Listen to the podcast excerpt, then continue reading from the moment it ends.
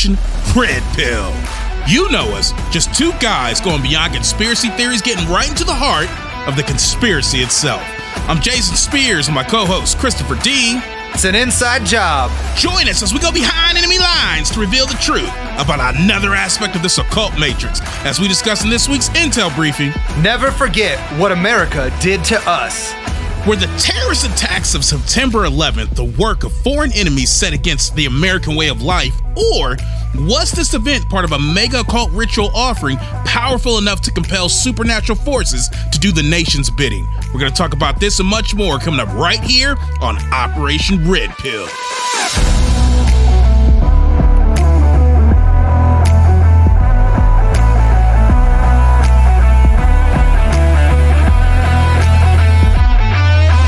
Ladies, gentlemen, everyone from across the podverse, welcome back to another episode of Operation Red Pill, where we like to take you beyond conspiracy theories and get you right into the heart of the conspiracy itself. Now, listen, I know y'all are riding high. You've gotten done with a few of these previous episodes. We did a few of these Christian Conspiracy Coalition, and now you're ready to get back in to this deep esoteric stuff. And we don't want to disappoint those expectations. That is why I have commissioned Christopher Dean to go and do research on 9 11. We're going to look at some very provocative things. We're going to find out whether 9 11 was an inside job or was it really, as the official narrative tells us, a terrorist event. We're going to also look at how does the actual evidence truly stack up and we want to uncover whether or not there were any ulterior motives for the attack that have not been revealed to the public. Now, before we can get into that, we have to recall Christopher Dean from the field.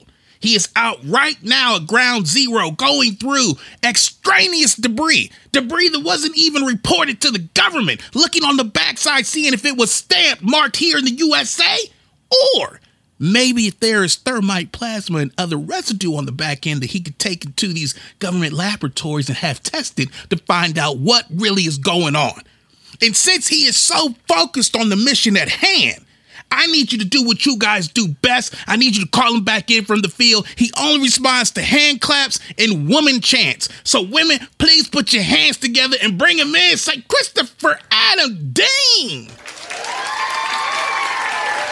How's it going, bro? Christopher, baby, how you doing, man? I'm doing good. It feels feels good to be back.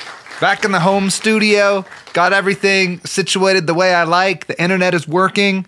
Uh, yeah, I, I'm happy to be here. Man, we are happy to have you, and by we I mean me, myself, and I.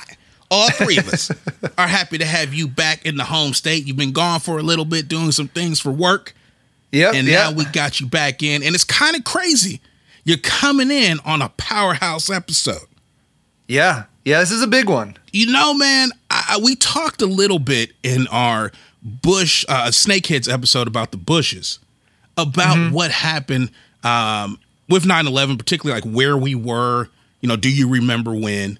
Yeah. And yeah. it occurs to me that 9 11 is actually over 20 years ago.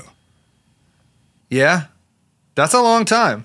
It is because there are people who now look at 9 11 as a footnote in the new history book.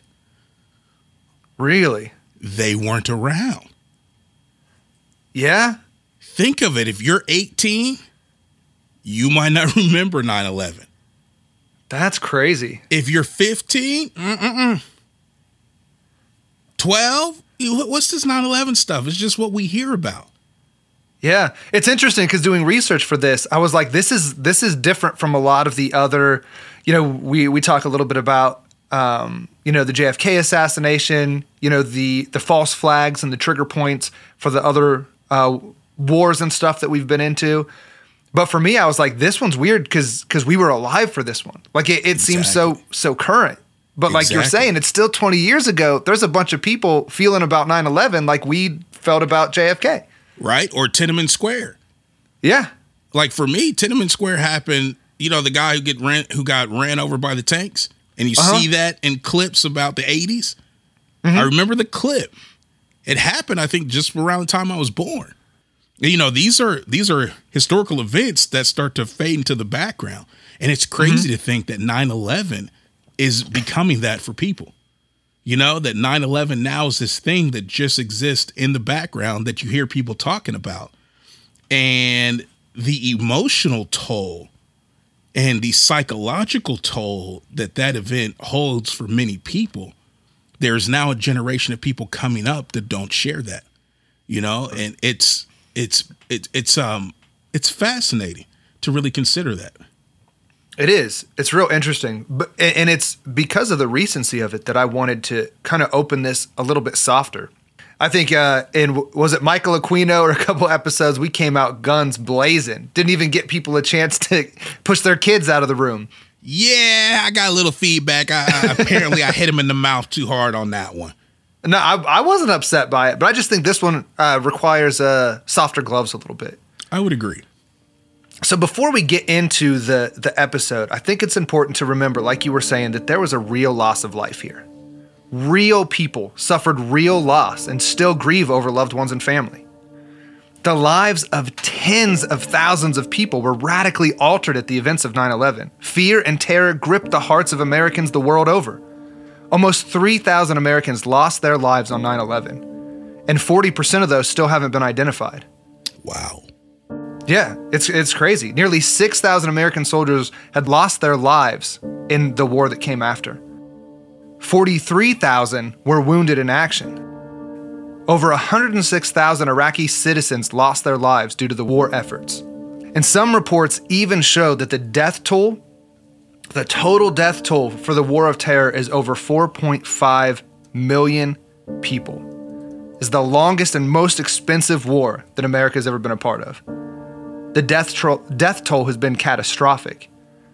And many of the victims relatives, their loved ones, friends are still feeling the pain of their absence that this event caused. Yeah.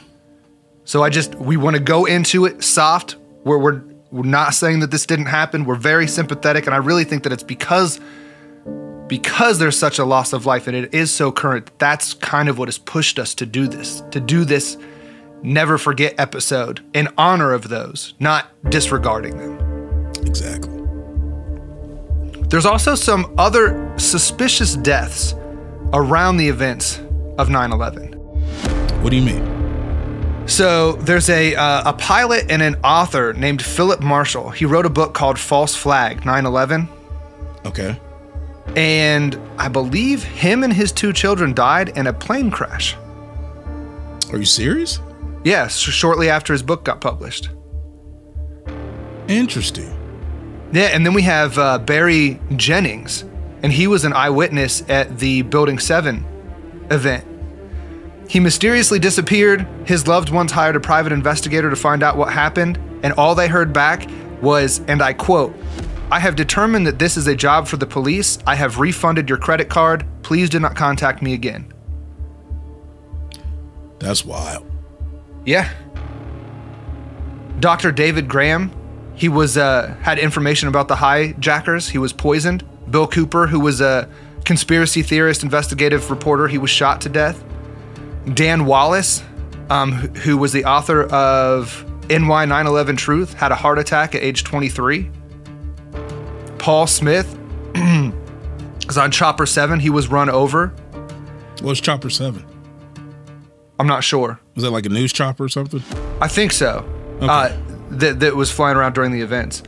Wendy Burlingame, she was the daughter of Flight 77 pilot. She died from arson. Kenneth Johannemann. he was an eyewitness of the event and uh, he died by gunshot. They say it's suicide. Michael Doran, lawyer for 9 11 families, he also died in a plane crash. And then an interesting one was Deborah Jean Palfrey.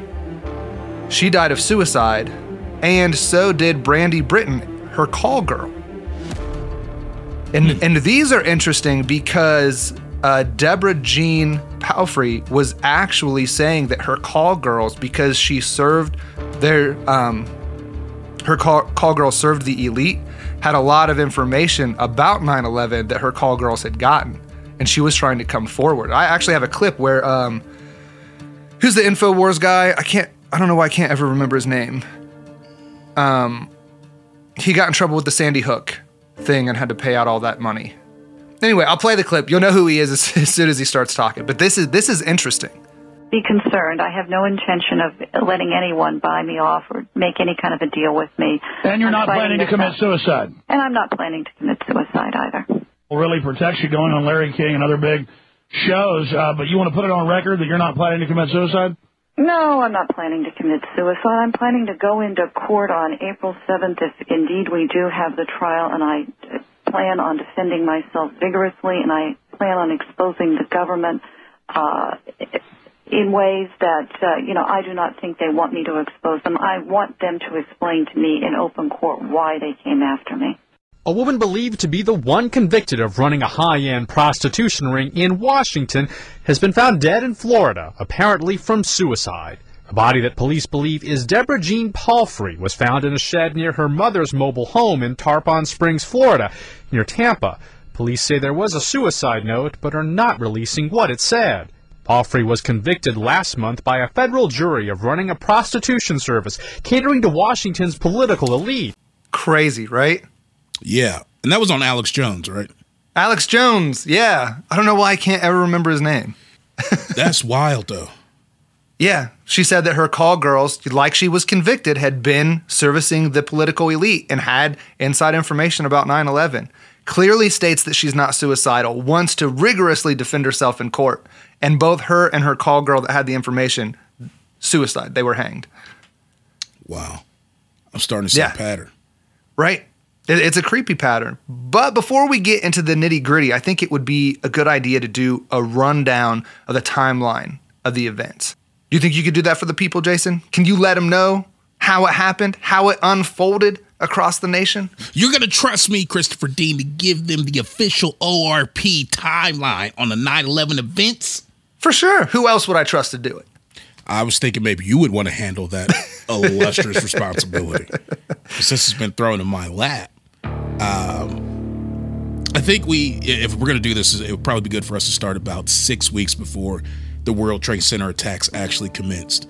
Um, now, Larry Silverstein leased both towers, uh, both towers one and two, from Port Authority first thing to recognize most of us when we hear the world trade towers we think about the two twin towers but it really was a campus that i, I believe it was nine buildings seven or nine buildings that, that were there Okay. and so the the towers were just two buildings that were on the world trade center campus Gotcha. there were several there. Uh, Silverstein actually leased out, um, did a 99 year lease on towers one and two from Port Authority for 3.2 billion dollars, and at the time it was the largest real estate transaction ever made. That's the crazy. Insurance, right? The insurance payout was actually three and a half billion dollars, but according to Silverstein, that wasn't nearly enough. He repeatedly tried to get the insurance company to pay out twice as much, claiming that there were actually two separate attacks, one on building one and one on building two. That's clever. You, I almost can't argue with the, the reasoning because if a plane had just crashed into one and one building fell, that would be a claim. Right. But a separate building got impacted by a separate plane. Even if the plane if the plane had gone through and maybe hit the other building, you would be filing a claim for, you know, one claim, but this is two separate events. yeah. That's interesting. Right, like if you had a fleet of cars and two of your cars in your fleet got into two accidents, maybe at the same intersection, you still be filing two different claims. Yeah. So it makes perfect sense. I wonder what the insurance company did to justify not paying out. I don't know, but I don't think he ever got granted the the extra payout for the second attack. Exactly. Now, there's a lady, Daria uh, Coard. She was 37 years old and she was a guard at Tower 1. She said the security detail had been working 12 hour shifts for the past two weeks because of numerous phone threats. But on Thursday, September 6th, bomb sniffing dogs were mysteriously and abruptly removed from the premise. Very That's weird. crazy. Yeah, yeah. Now, on September 8th, 2001, just three days before the incident, there was a power down order given to at least uh, part of the World Trade Center uh, Tower 2 complex. Yeah, I heard a bunch of weird reports on this. Like one of the guys was saying that it was like from f- the 50th floor up, there was a power down order for all of their systems. So that would be like security cameras and that type of stuff. Some people said it was a power down for the whole building. And there, there's lots of back and forth and they they um what is it fight or die on on the on the the fine tuning of the points, but there was at least in part of building 2 there was a power down order on that particular day. Okay. And at 7:59 a.m., American Airlines Flight 11, which is a Boeing 767, with 92 people on board, takes off from Boston's Logan International Airport en route to Los Angeles. 8:14 a.m., United Airlines Flight 175, which is also a Boeing 767, with 65 people on board, takes off from Boston. It's also headed to Los Angeles. At 8:20 a.m., American Airlines Flight 77 takes off from Dulles International Airport, which is just outside of Washington D.C. And that was a Boeing 757, which is headed to Los Angeles with 64 people on board. Now, it's standard operating procedure uh, for to scramble fighter jets whenever a jetliner goes off course or radio contact is lost. In the year 2000, fighter jets were scrambled 129 times. That's crazy because you don't typically hear about that. No, now if they deviate, not the fighter jets, but if the suspected airliner deviates by 15 degrees or two miles, normally the controllers in air traffic control will actually hit a panic button. And it normally takes about 10 minutes to intercept the airliner in question. Okay. Between June 2000 and September 2001, the FAA scrambled fighter jets to intercept air and aircraft 67 times. So it's a relatively common occurrence. Flight goes off course, you send fighter jets just to make sure everyone's okay, right? Yeah, now now common not as in frequency because if you look at the tens of thousands of flights that go over on a daily basis and you run that against these numbers on an annual basis, it's relatively low. Extremely okay, low. so it's not it's not frequent, but it's not uncommon that it happens, right? No, Is that- is it, it does happen. Yeah, it, it does happen, but it's a it's a relatively rare thing when measured against the sheer volume of aircraft that we have over the you know United States controlled airspace. Gotcha. Okay. Now, there are several elements actually involved in domestic air defense. The air traffic control system continuously monitors air traffic over the continental U.S. and protected territories, and it notifies NORAD. Now, NORAD is an acronym for North uh, North Air Defense. The air defense sectors are broken up into different areas, and NORAD has responsibility of monitoring the entire airspace over continental U.S. and parts of Canada. Gotcha. They work in conjunction with the Canadian government to make sure that everything stays everything over the airspace. Now, any deviation from any aircraft from their flight plan or loss of radio contact is going to trigger an alert at NORAD. Okay. They're prepared to react immediately to threats and emergencies. They actually have the authority to order units from the Air National Guard, the Air Force, or other armed services to scramble fighter jets in pursuit of jetliners that are in trouble. If you compare NORAD's timeline to reports from air traffic control that reveals an inexplicable delay in the times that the FAA took to report deviating aircraft. These delays include a relatively 18 minute long delay in reporting Flight 11 and a 39 minute delay in reporting Flight 77. The delays were made all, all the more suspicious given that in each case, the plane failed to respond to communications. It was also off course and it stopped emitting its IFF signal. So its transponder wasn't going. That's crazy because if what you were saying was true, so it's only what 15 degrees or two miles off course, And that triggers an event. right? Yep. But we're talking 18 and 39 minutes. The distance that an airliner is going to travel in wait, wait, 20 you're talking 40 18 minute delay. delay, right? Yeah. That's And- crazy. And then being notified, yeah, I mean, that's a lot of distance is going to be covered. But there Right, were other said it- things going on at that time that we're going to talk about, which would actually help explain why that happened. Okay, I got it. Because you. on the surface, it seems completely crazy. Right. You know, how do you have that much time that elapsed? There's a reason that happened, and you're going to end up scratching your head going, You've got to be kidding me. Because at this Okay. point, we're told four airliners were off course and couldn't be intercepted. That's weird. So let's get back to the timeline. 8:30 a.m. President Bush leaves his hotel and heads for Booker Elementary School in Sarasota, Florida. Okay. Now, this is the time we normally see pictures of this. You remember seeing Bush sitting down in front of the kids. They're reading a book, curiously called My Pet Goat. Though that's what they're reading to the president. That's where he is. That's crazy. Right? 845. The National Reconnaissance Office in Virginia, which monitors and controls the nation's satellites, begins a drill conducted by a team from the CIA. We'll talk about that drill later. 8:46 a.m. American Airlines Flight 11 crashed the crashed into floors 93 and 99 of the North Tower of the World Trade Center, killing everyone on board and hundreds of people inside the building. 9:03 a.m. Hijackers crash United Airlines Flight 175 into floors 75 through 85 of the World Trade Center's South Tower, killing everyone on board and hundreds of people inside as well. 9:30 a.m.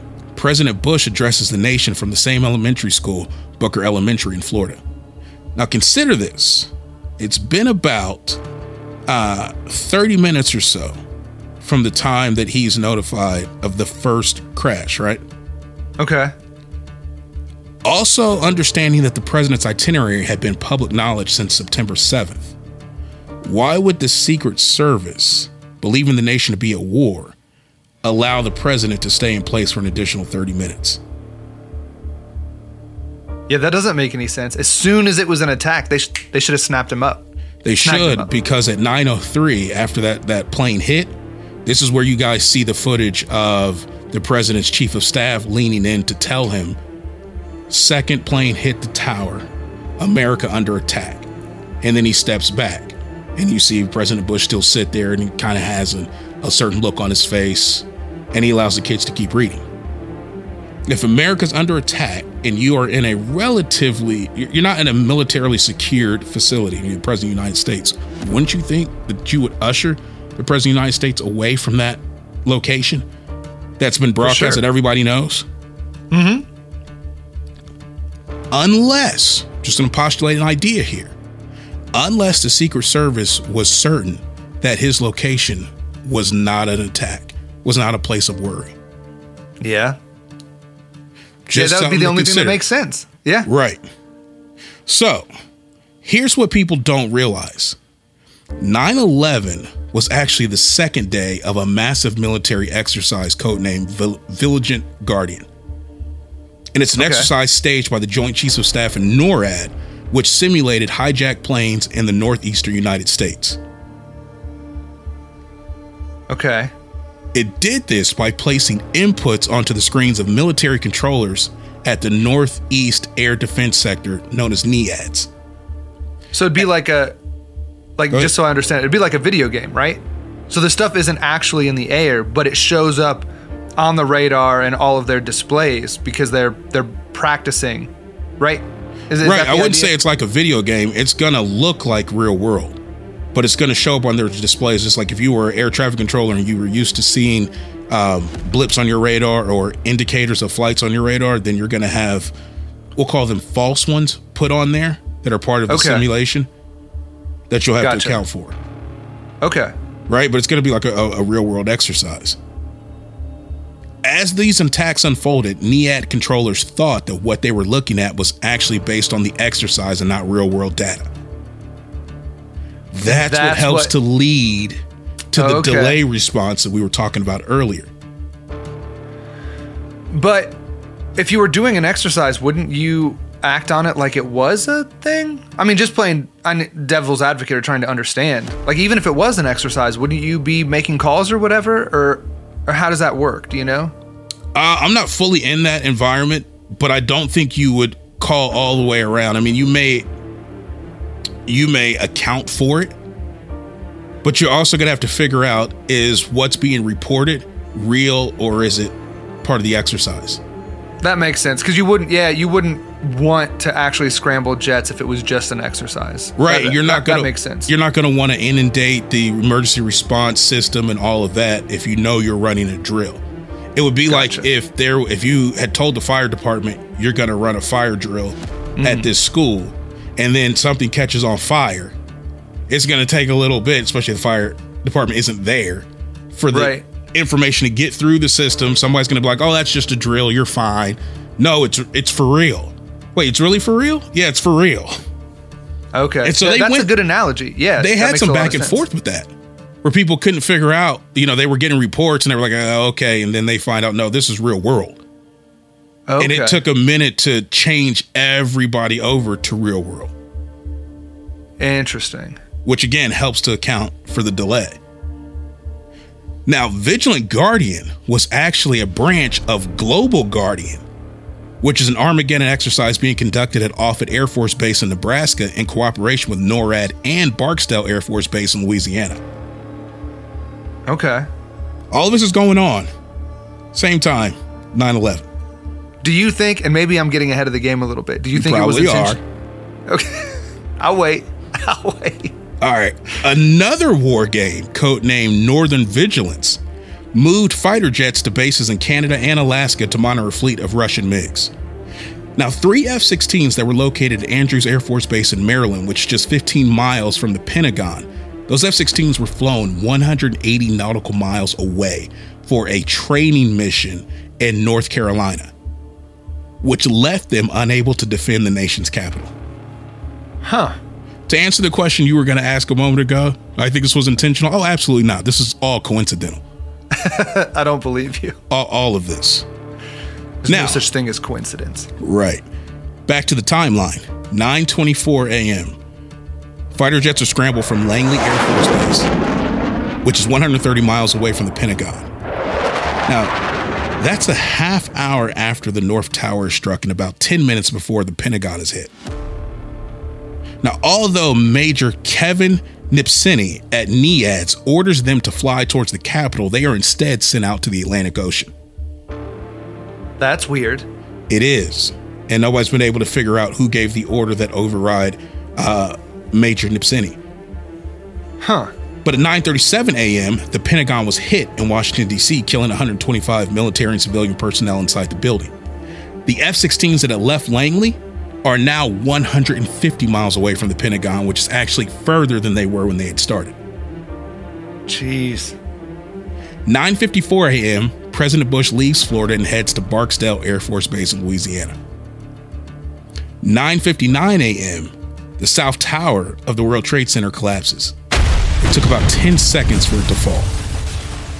10:07 a.m., after passengers and crew members aboard the hijacked Flight 93 contact friends and family and learn about the attacks in New York and in Washington, they apparently mount an attempt to retake the plane. And in response, we're told that hijackers deliberately crashed the plane into a field in Somerset County, Pennsylvania, killing all 40 passengers and crew on board.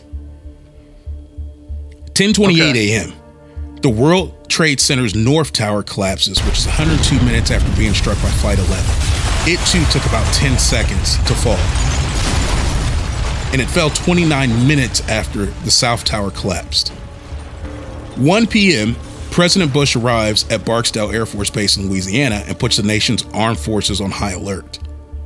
2:51 p.m., the U.S. Navy dispatches missile destroyers to New York and Washington D.C.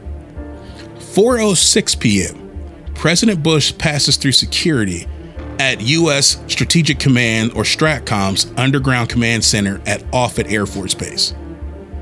Now, it's at this point President Bush has actually visited both bases that are responsible for Operation Global Guardian under the guise of poor communication with senior leadership and staff.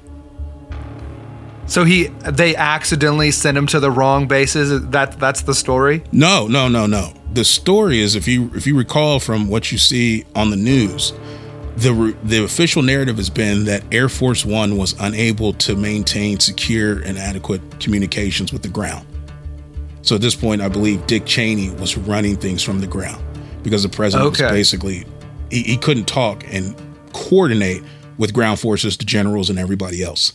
So we needed to get secure communications. Apparently, Air Force One did not have um, Wi Fi like we have on planes now. In fact, Okay. once they retrofitted Air Force One afterwards, the same technology that it used to communicate with the ground was offered to the commercial market, and that's where we started getting Wi Fi on commercial airliners. Okay. Curious though, out of all the places he could land, and he only lands at two places before going back to DC, they are the two bases that are actually involved in Operation Global Guardian. Right. Right. That I don't think is accidental or coincidental. Right. It's very suspicious for sure.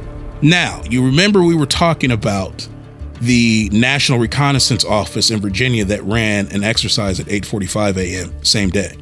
Mm-hmm. Right? That exercise that was run by a CIA team was actually designed to simulate a plane crashing into a building. Really. Yeah. Now at 5:20 p.m., the 47-story World Trade Center Building 7, which is 300 feet from the Twin Towers, collapses. This building was not struck by any planes, and it remains the last of the towers in the World Trade Center complex to fall. Now, let's recap. On the morning of 9 11, the United States is running drills in which hijacked aircraft go in and out of radar coverage. Fighter jets are being flown out of the United States, and planes are crashed into buildings. That's crazy. 6 million square feet of masonry, 5 million square feet of painted surfaces, 7 million square feet of flooring, 600,000 square feet of window glass, and 200 elevators, as well as everything inside those towers, came down as dust.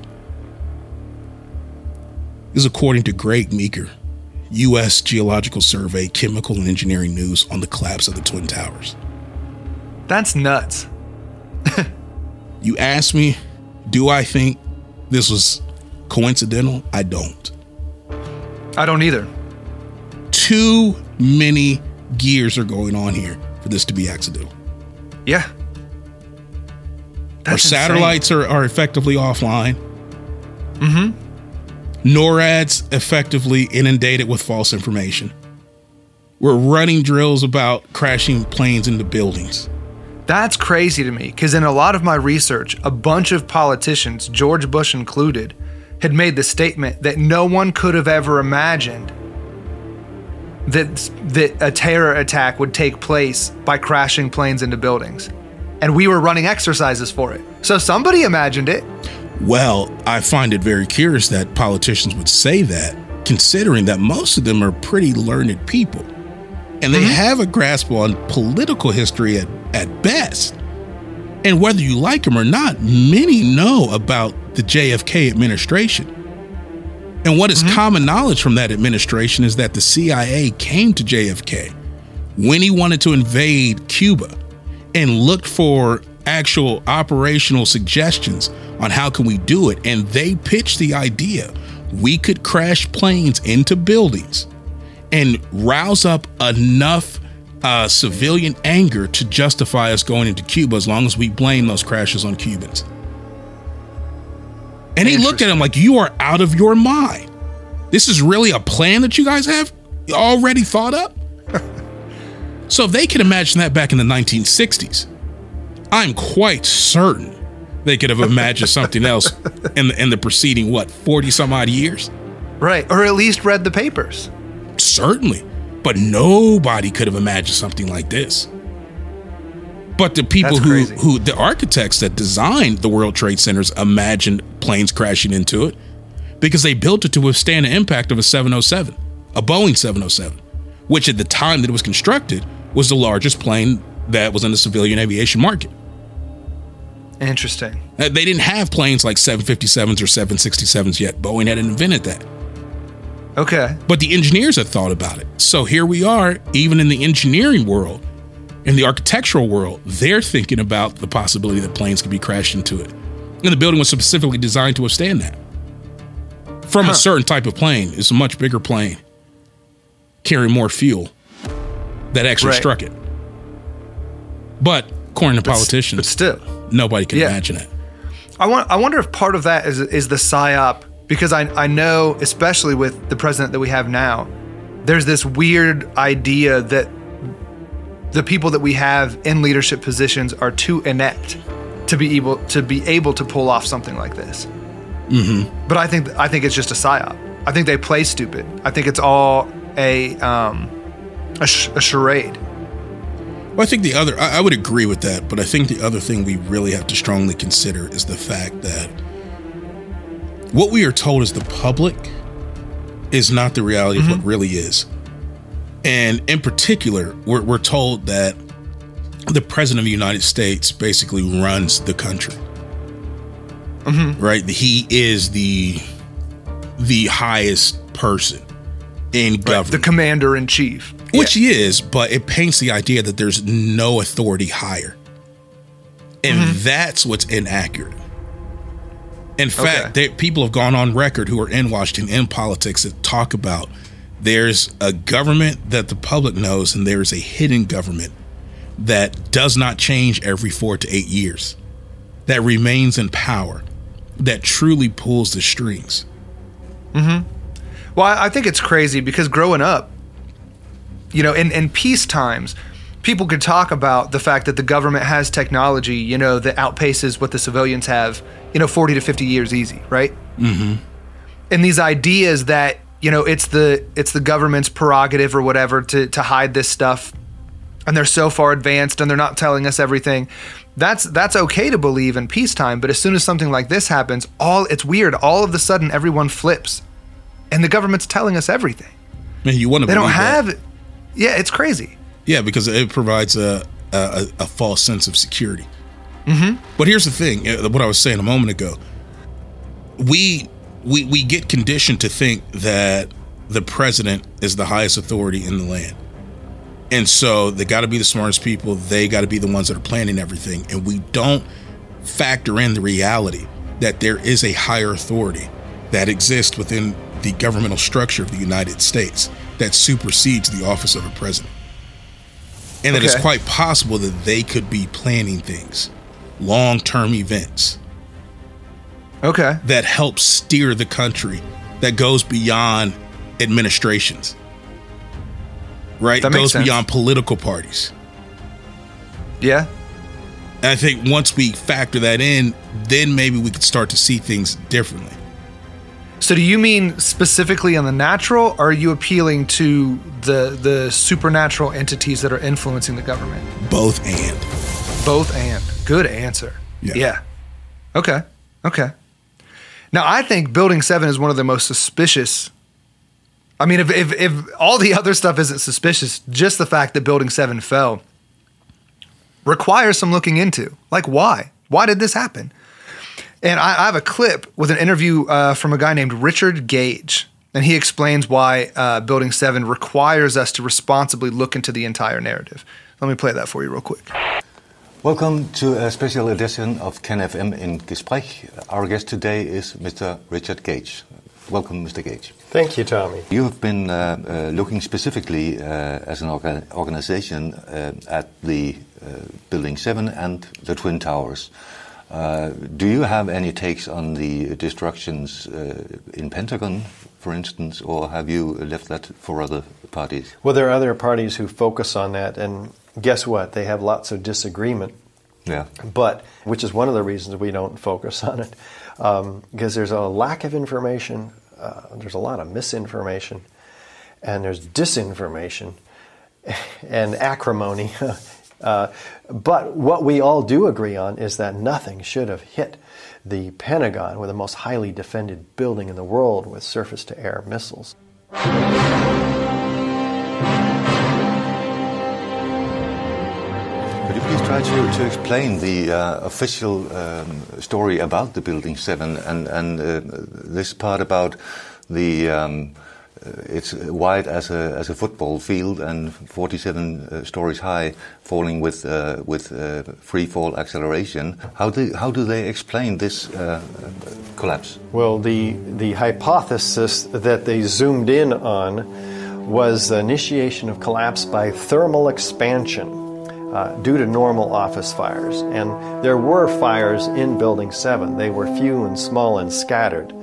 And again, fires have never brought down a, a skyscraper. We would have had massive deformation as this progressive collapse ensued in the exterior perimeter structural steel system and breaking of granite panels and, and windows all over the place because this instability, they say, traveled vertically up through the, the system, and their computer model shows 400 structural steel connections failing every second, which is an astronomical rate of failure that's not even natural. So that means that uh, the collapse that we saw on 9/11, uh, the building 7, if if if this collapse is described uh, in a computer model, it contained 400 400 uh, um, what did you say 400 uh, Structural steel connections are failing Yeah. every second every second.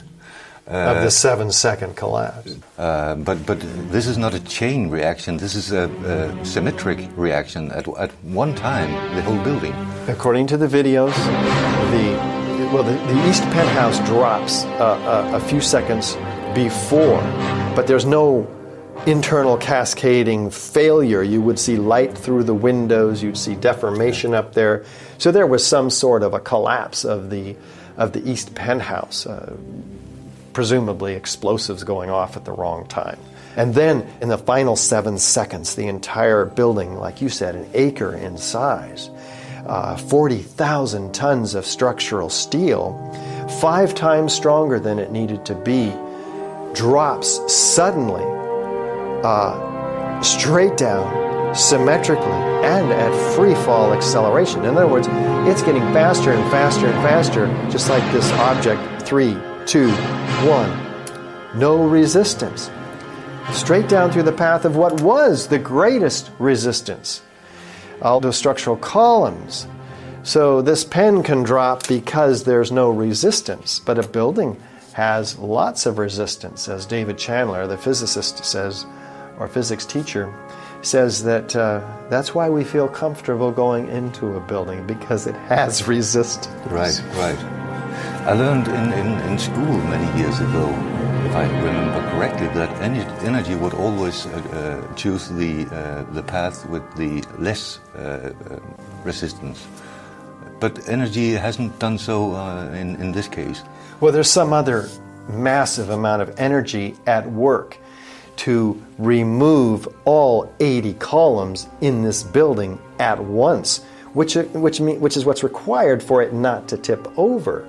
Any deviation in that pattern, and this building's going to begin to tip over. Yeah. But it goes straight down, indicating a very precise removal of all 80 columns within a fraction of a second. So the question I put to the Urania uh, attendees last night is can fire accomplish that level of precision? So it comes down to that question. And if your rational mind says, no, fire is an organic, natural process, it's not going to accomplish that level of precision, then you have a problem. And the problem is that that means controlled demolition, which is how they remove columns with precision, with explosives, or thermite incendiaries, in this case, for which we have the evidence of the byproduct of thermite molten iron. So once we come to that answer, we're sent on the big problem. We're set onto the big problem. That's the point of no return. Yeah, the, a point of no return because you're acknowledging that A, this is a controlled demolition. B, we were told this was normal office fires. C, we've been lied to. D, if we were lied to about Building 7, then we must squarely, fearlessly look at the evidence at the World Trade Center. So then we started the audience on that path. And I think 100% of them were shocked to find out that indeed uh, we have very solid evidence there as well. And of course, that sets us on the next point of no return. What does all of this mean? That's a lot. That's a lot of stuff. It was. I mean, the information in that was amazing. Whoever Yeah, added the- the, the music to that should be taken out back and talked to. 'Cause that made it incredibly difficult to follow. Yeah, some of it was was quite abstract. But the, but, But his what- points I thought are phenomenal. Yeah, the the first thing that I thought was that I felt outclassed immediately is he talks about why he doesn't in his particular organi- organization they don't discuss the the Pentagon attack. Mm-hmm. And he said because there's a lack of information, there's misinformation, and there's disinformation. And I, I, I had to sit back and scratch my head a little bit. I was like, I don't know if I categorize my research in it so specifically. Right.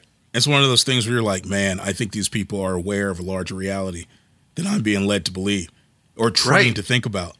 Like just the fact that there are three classifications of information. Yeah, yeah. You're like, yo, like, okay, I'm going to Yeah. pay attention more. Right, got to step our game up now. Right. Building 7 actually is, is a very interesting complex. Okay. It was considered the CIA's largest station outside of Washington, D.C. Okay. Interesting. It housed offices for the Department of Defense, Internal Revenue Service. It was also the Secret Service largest field office. The Securities and Exchange Commissions used it as a warehouse to store over 4,000 files related to their investigations. Like there was a lot going on in that building. Yeah, I had no idea of all that. The collapse of Building 7 is at the very least an architectural phenomenon like like the gentleman was actually uh, alluding to. And it should have been, in my opinion, investigated way more thoroughly. But the building steel was removed from the site and destroyed before an investigation could be conducted. Was that just Building 7 or was that all of the the Trade Center buildings? The other trade center buildings had the steel sold off to the lowest bidder as it was removed. That that'd be like selling the body of a of a homicide victim right before you do an autopsy. Yeah. And when you got to the, the Pentagon, the FBI seized the terror seized the, the site and deemed it a federal crime scene. It too had debris removed before it could be investigated, which would be a federal crime. Yeah. Doesn't it all sound like a cover up? Maybe it was just a miscommunication between coordinating agencies on where the debris needed to go. And just so happened at one site to be destroyed, another site had just happened to be sold off to the lowest bidder, which means we'll get it out here as quick as possible. Right. And then at the other site, it just yeah, it just was removed. yeah, but that's but weird. but you know, miscommunication. Not if we were effort. on trial for, if we were on trial for this, we'd never be able to get away with just saying, "Oh, it was miscommunication." We it was it was an accident that we got rid of all of the evidence. yeah, it's a conspiracy theory. Right. Right. That's how that would be would be would be pitched. Hmm. But I thought it was such a good point that he made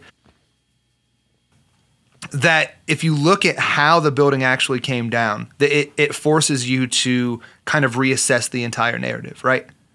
Yeah, because you have to put physics into it. And I think what people are, what the powers that be are counting on is that most of us are, we've been detuned. We're not Uh-huh. that educated on these things. We're not going to really take the time to just think about it. Like if you have floor after floor after floor coming down in succession, I think there was a scene in uh, San Andreas with The Rock Okay. where he's going to save his ex-wife. She's on the high rise downtown Los Angeles. The building is unstable. She's on. He told her to get to the roof because he's coming with a helicopter, Okay. and the roof starts to collapse. And they hit, boom, boom, boom, like in succession because they're hitting the floors underneath as they go down. Okay. That's what he's talking about. That's the resistance that you would expect. That's not what you saw. No, not at a all. uniform descent. yeah. And we see this, but we see the same thing with the other two towers. Mm-hmm. And The we've seen di- that actually done a lot, but it's only done in a controlled demolition setting.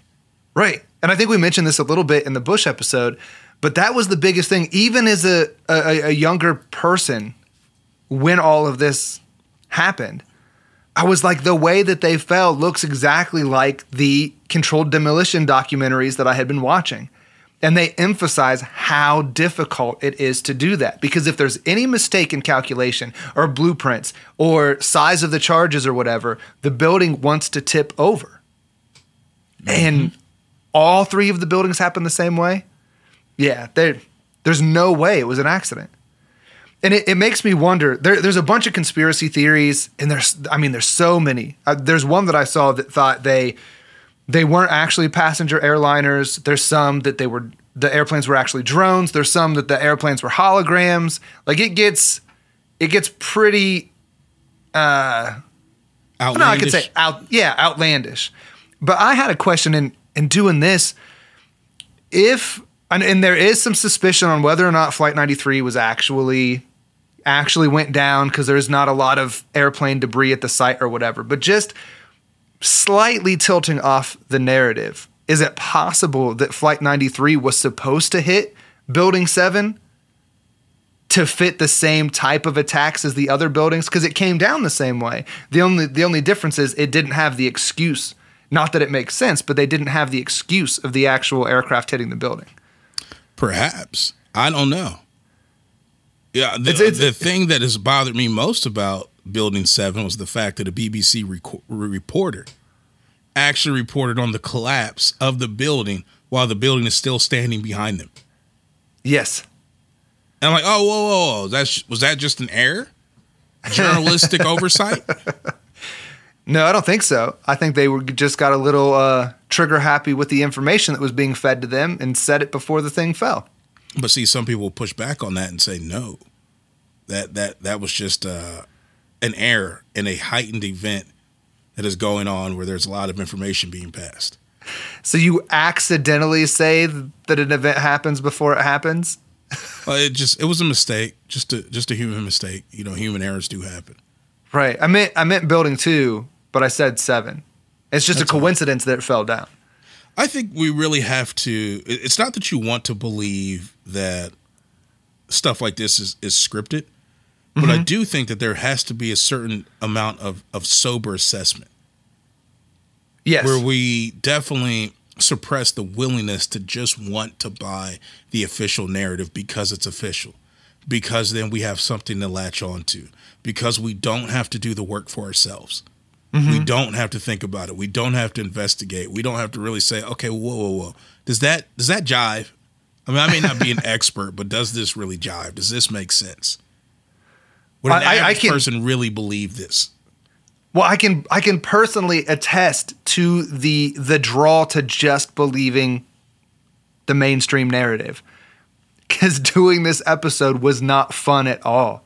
I'd, I'd find all of these tidbits and I'd, I'd be doing research and go down this trail. And between the internet being um, washed, between the search engines not functioning the way that they should, between the, the lack of information, the misinformation, and the disinformation, th- there's a couple times I wanted to call you and be like, look, let's let's scrap it. We don't need to do this episode. It just happened the way they said. I'm I'm tired of this. Mm, I wonder what I would have said back to that things we can't say on air. yes, because it's a family show.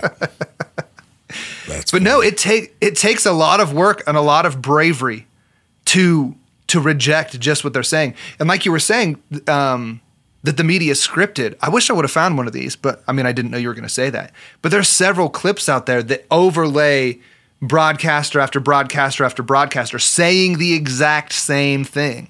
Hi, I'm Fox San Antonio's Jessica Headley. And I'm Ryan Wolf. Our, our greatest, greatest responsibility, responsibility, is to, to serve, serve our, our Treasure Valley communities, the El Paso Las Cruces communities, Eastern Iowa communities, Mid Michigan communities.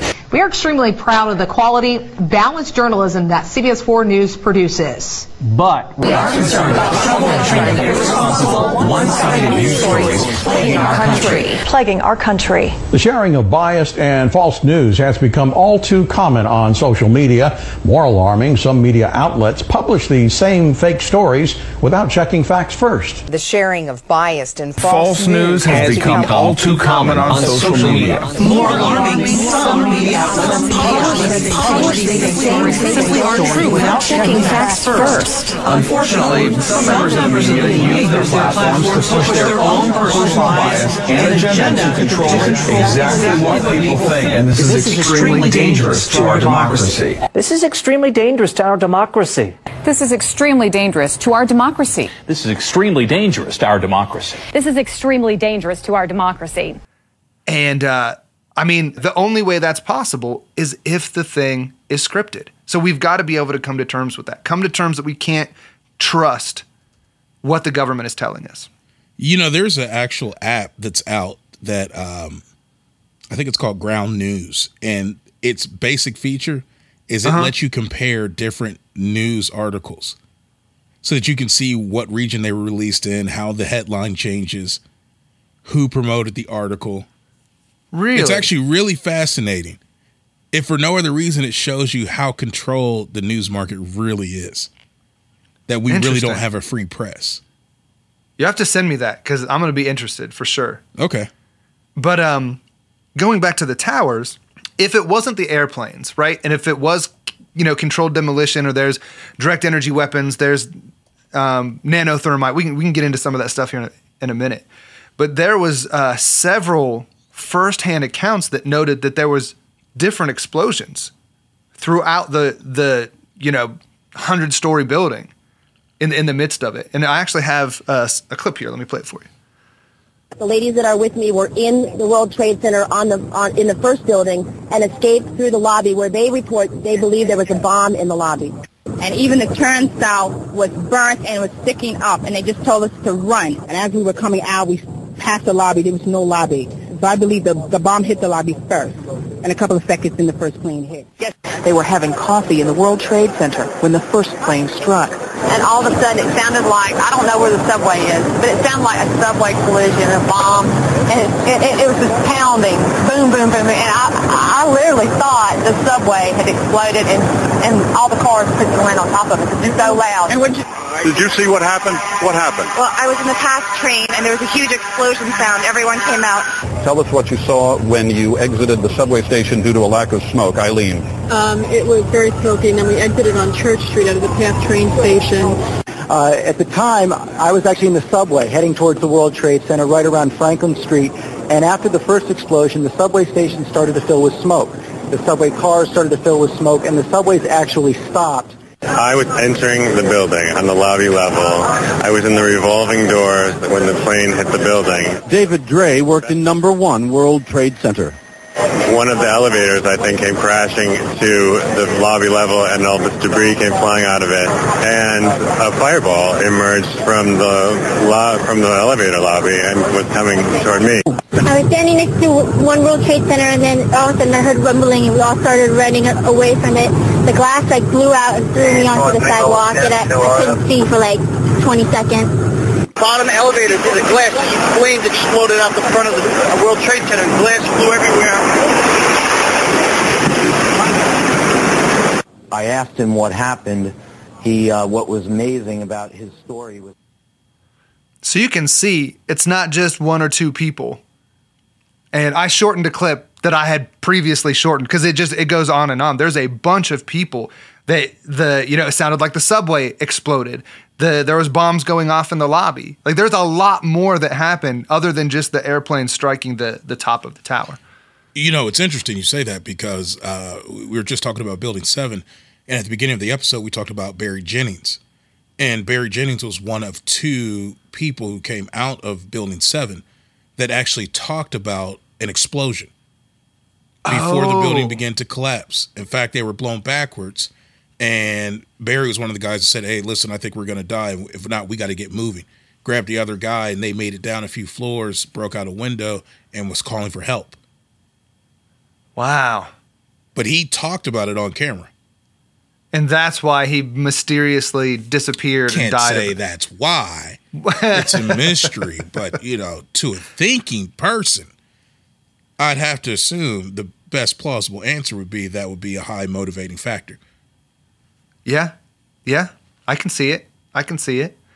So we have uh, airplanes crashing, we have additional bombs going off, and then Christopher Bollyn talks about thermite and nanothermite. And uh, even the, the Richard Gage guy talked about how there's evidence um, from the, the geological survey that uh, nanothermite was found in the, the debris.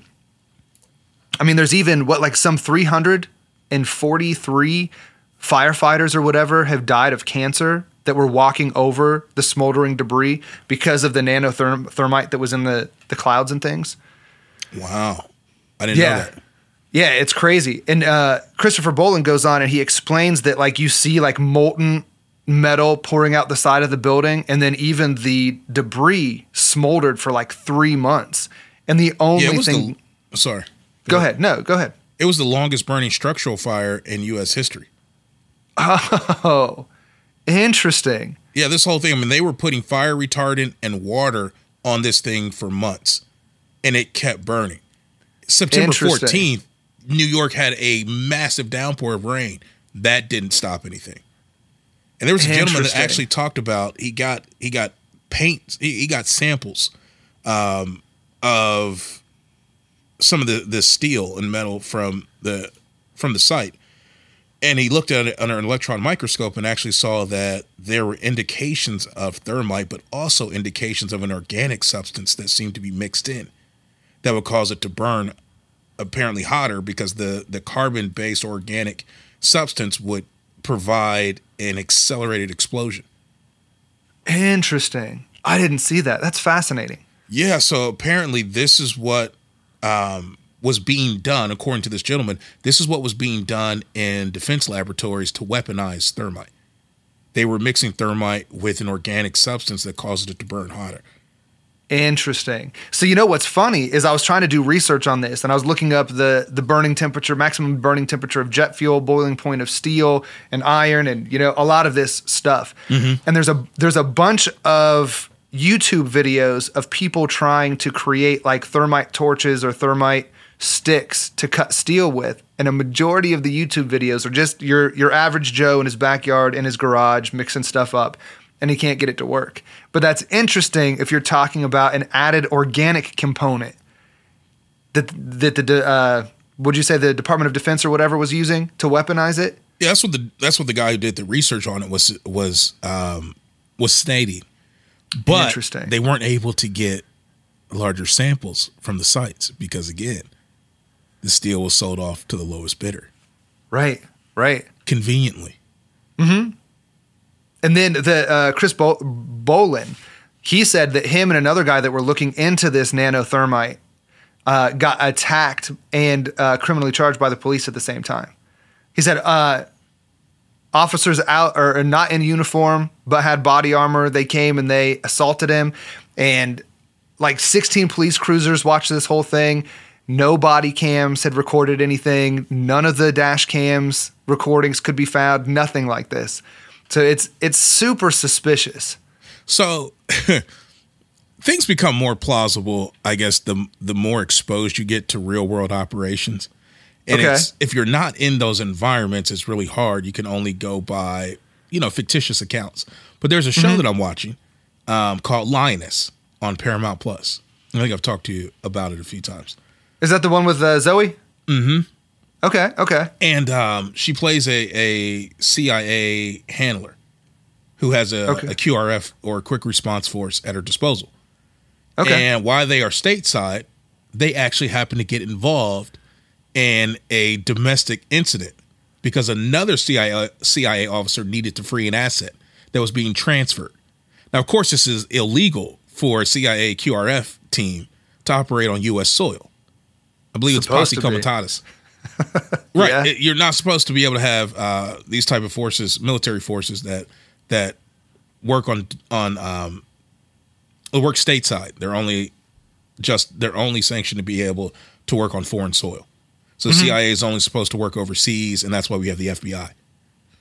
Right. So if they Gotcha. come stateside and do an operation, it's illegal.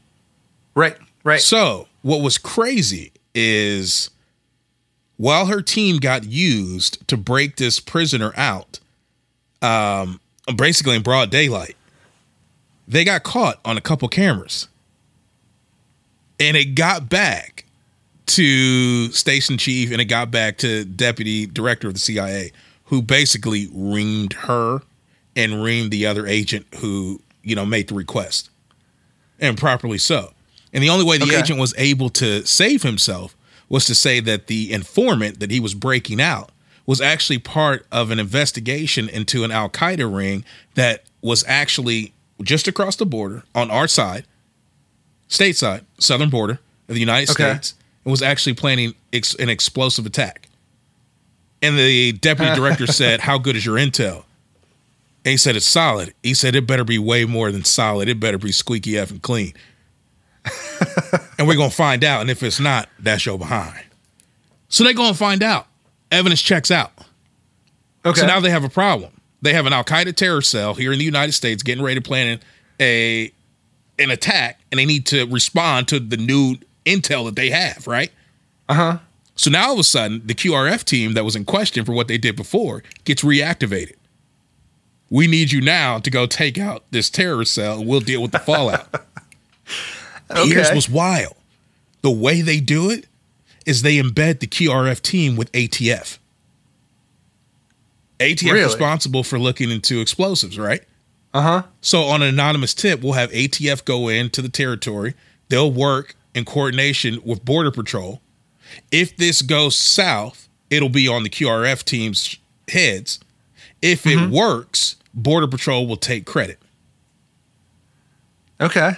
So now you have agencies working together to do something clandestine and illegal. And so they go into this building, this home, they find the people, they take them out. They do have explosives there. So in order to cover their tracks, they have border patrol actually go in with bomb sniffing agents and real and state that the ordinance is too dangerous to move and needs to be disposed of on site and so they blow up the house Jeez. with all the evidence inside right and this is how they get away clean right. they It's- dealt with the problem they don't get caught evidence is gone and they back in the wind. Yeah. and then they got they got their behinds caught on the carpet behind closed doors between the national security advisor and uh, and the uh, uh the, the the secretary of state Okay. Great scene, by the way. If you haven't seen it, great scene just for that. but Okay, it check it showed me how you can do these things in a clandestine fashion. Mm-hmm. How it's possible to actually pull off uh, a black ops mission and make it look legal to the public. Yeah. When you start see that. realizing that, then you have to start thinking more circumspectly. You have to start thinking more diligently and not believing just a standard standard narrative. Right. Right. Because this type of stuff does happen. It does. It happens a lot. And the, the government's track record of things that we know that they've done to us has been horrible. What you talk about, man? The government done a lot. They batting a thousand. Now there's just certain people I have no time for. Like if you're sexist, or if you don't believe in conspiracy theories.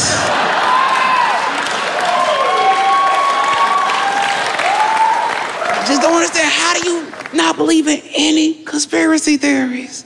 I understand not all of them, not most of them, but you don't believe in any conspiracy theory? You just think the government's just batting a thousand and telling us the whole truth? That's a strong stance to take. I still think that's one of the funniest stand-up things ever. Yeah, it was. It- It's only like 30 seconds, but it's it's gold. Yeah. But yeah, it's it's insane. So outside of Chris Brolin or Bollyn, sorry, uh, Judy Wood. Have you heard of Judy Wood? No. Several people I talked to uh, told me to check out Judy Wood, and she talks direct energy weapons Okay, this is interesting. Go when it on. when it comes to the towers. Yeah. So we know that the airplanes didn't cause them to fall, but then we also know that there there's evidence that thermite was used for the controlled explosion. Judy Wood argues that the cascading event was actually triggered by um, direct energy weapons. And this is, of course, hot in the minds of people now because of the Maui fires, right? That's the big thing that that set those off. At at least that's what people are um, insinuating. Yeah. Yeah, yeah. But she's got a a, a bunch of uh, interviews and stuff. Of course, none of it's on YouTube, like Telegram, Rumble, BitChute, things like that. But she says if you actually watch it fall, that a lot of the debris that falls off of the the buildings as it falls just turns to dust. And she's like, that that doesn't typically happen. So yeah, if you go back and watch, it's really interesting. And she said that's how these, you know, you went through the uh, the the sheer size of it. What six million square feet of masonry, five million square feet of painted surfaces, seven million square feet of flooring, six hundred thousand square feet of window glass, two hundred elevators. All of it came down as dust. Thermite doesn't do that. Jet fuel doesn't do that. That is fascinating. Yeah, it's crazy stuff. If you were going to do that, I would suspect you would need an aerial based vehicle or platform of some sort, maybe Uh-huh. even a space based platform. Okay. I've heard that a majority of them are airplane mounted or aircraft mounted. Okay. I, I would definitely imagine, though, if you're trying to take over the skies, space would probably be the frontier you would want for a directed energy weapon. Yeah, I'm not arguing that either. But it, let's say it is, for the sake of argument, wouldn't it be con- conspicuously convenient for the National Reconnaissance Office that controls the nation's satellites to be running a drill at the same time? If you just needed to position a satellite above New York City, Yeah. the office that would help control that is running a drill. That's crazy. Hmm.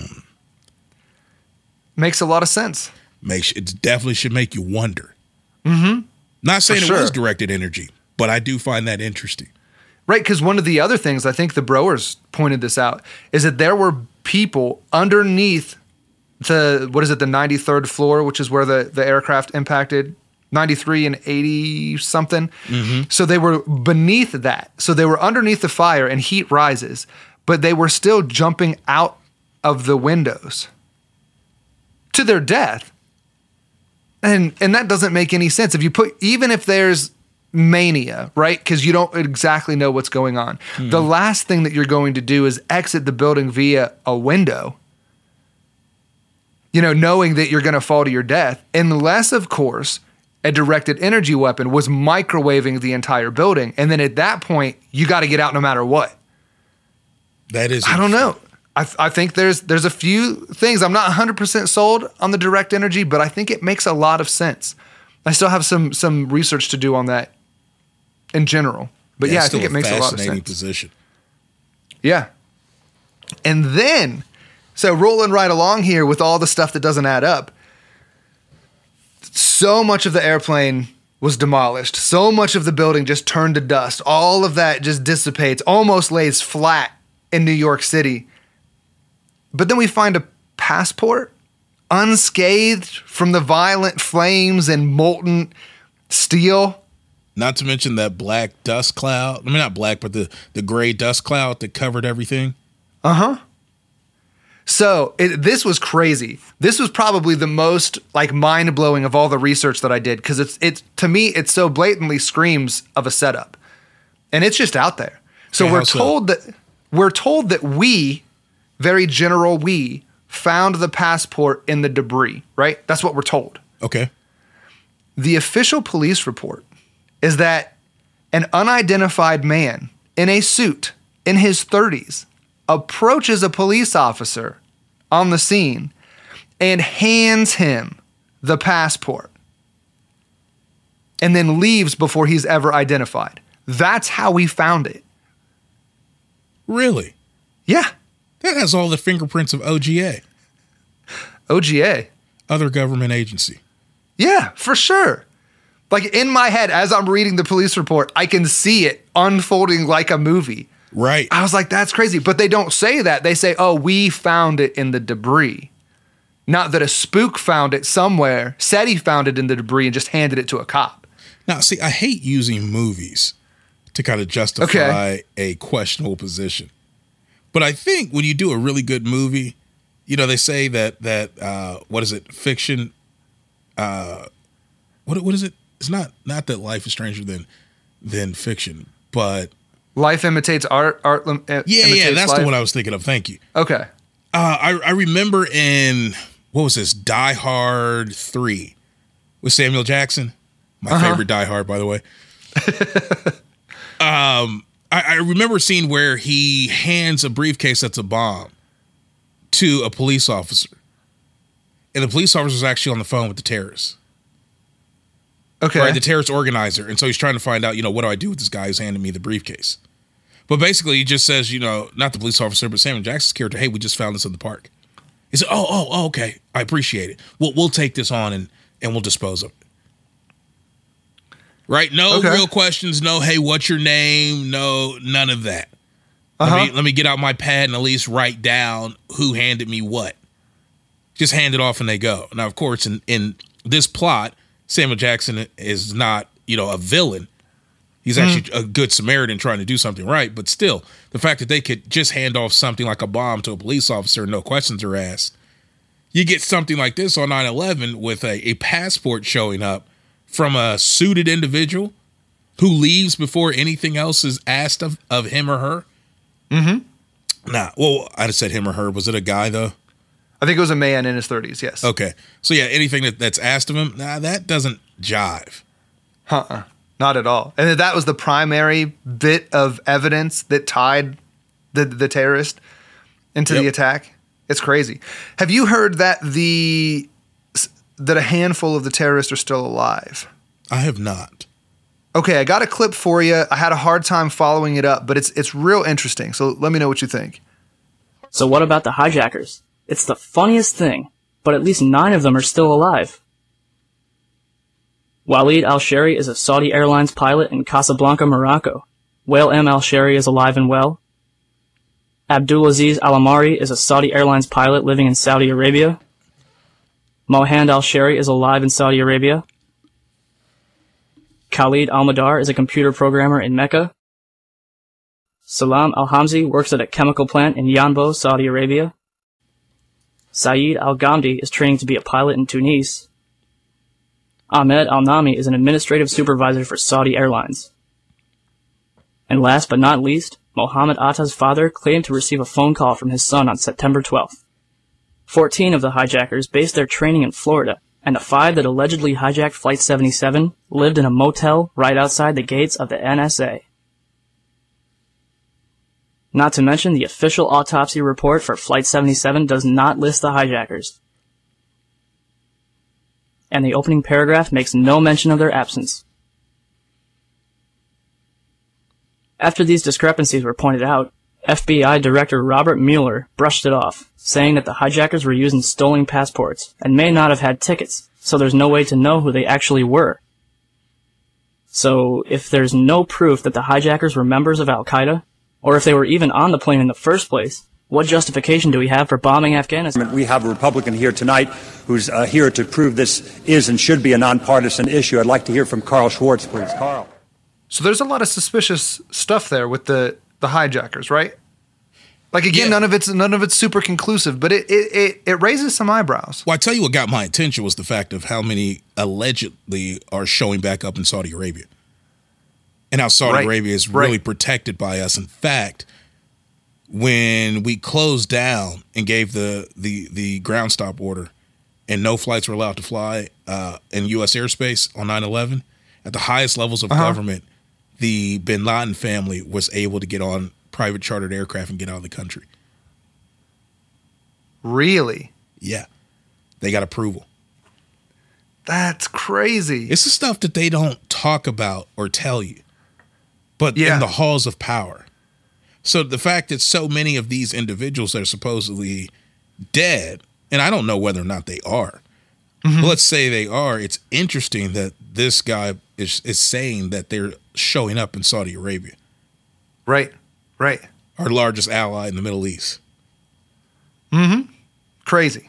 It does. And if these hijackers were of Saudi Arabian nationality, it is mm-hmm. curious to me that we never went after Saudi Arabia. Right, we went after Afghanistan. Yeah. That's interesting too. Man, there's there's a lot. And I mean if nothing else like I mean, because there's even a couple, you know, that we've talked about that, like, I'm not 100% sure about direct energy weapon, but it, it, from this point in the episode alone, it seems overwhelmingly obvious that it You did not happen like the they said it happened. narrative, right? Exactly. Exactly. Another really interesting thing that I found is did you hear about the group of dancing Israelis during 9 11? This I, I've heard about. I cannot remember where. I think maybe it was the, the Ted and Austin Broer show that talked about Okay. it. But I Okay. haven't seen any, I haven't done any research on it. Okay. I have an interesting clip. Um, and it actually it, it talks about I I believe it's a Israeli talk show in November of 2001 and they're recanting their experience with the with the FBI when they got busted on September 11th. Cuz a lady was um was watching the towers fall with her binoculars and she sees these um, I think it's five Israelis that are that are dancing around and celebrating and photographing the towers falling. So of course she she calls and reports it. Amazingly enough, we have found the moving company where the five Israelis worked. Was this building being used as a front for some kind of Israeli intelligence operation that possibly was doing surveillance on the Arab American community? Were there men celebrating or slapping fives or whatever? We had received an all points bulletin, and uh, I just happened to see the van and, you know, hollered over to my lieutenant, you know, I think that could be the van. We checked it out, and it was. You know, we were all on edge, obviously, so I really wasn't looking to make friends with these people, and neither were the officers that I were with. Once we started talking to them, you know, they were pretty much like, hey, you know, we're, you know, we're not against you, we're with you.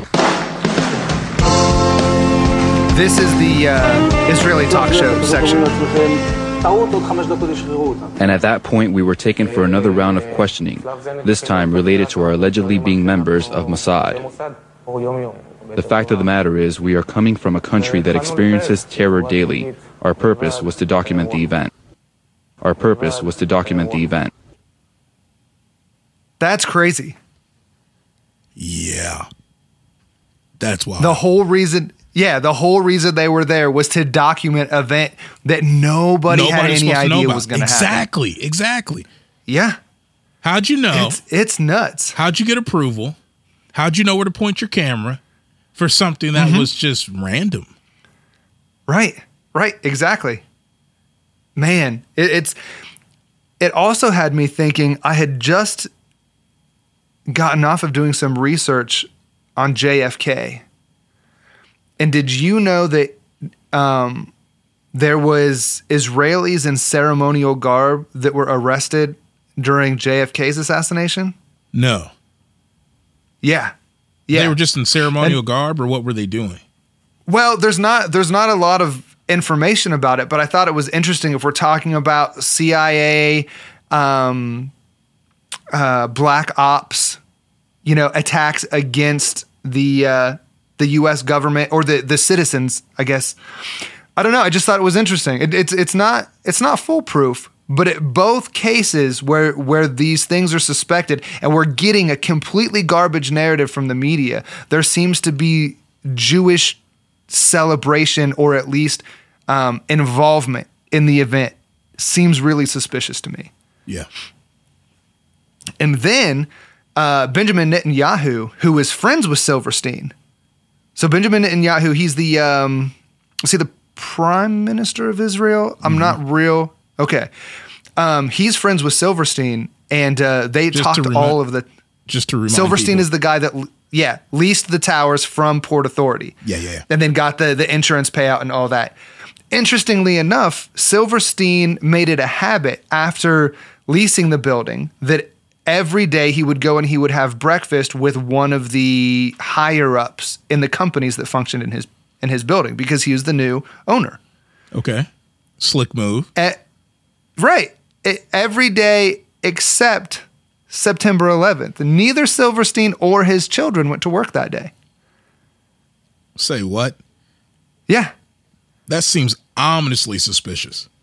Oh, it's super suspicious. And there's a separate report that shows that eh, about 4,000 Jews or Israelis didn't go to work on September 11th because they were getting fed some type of insider information from Israel.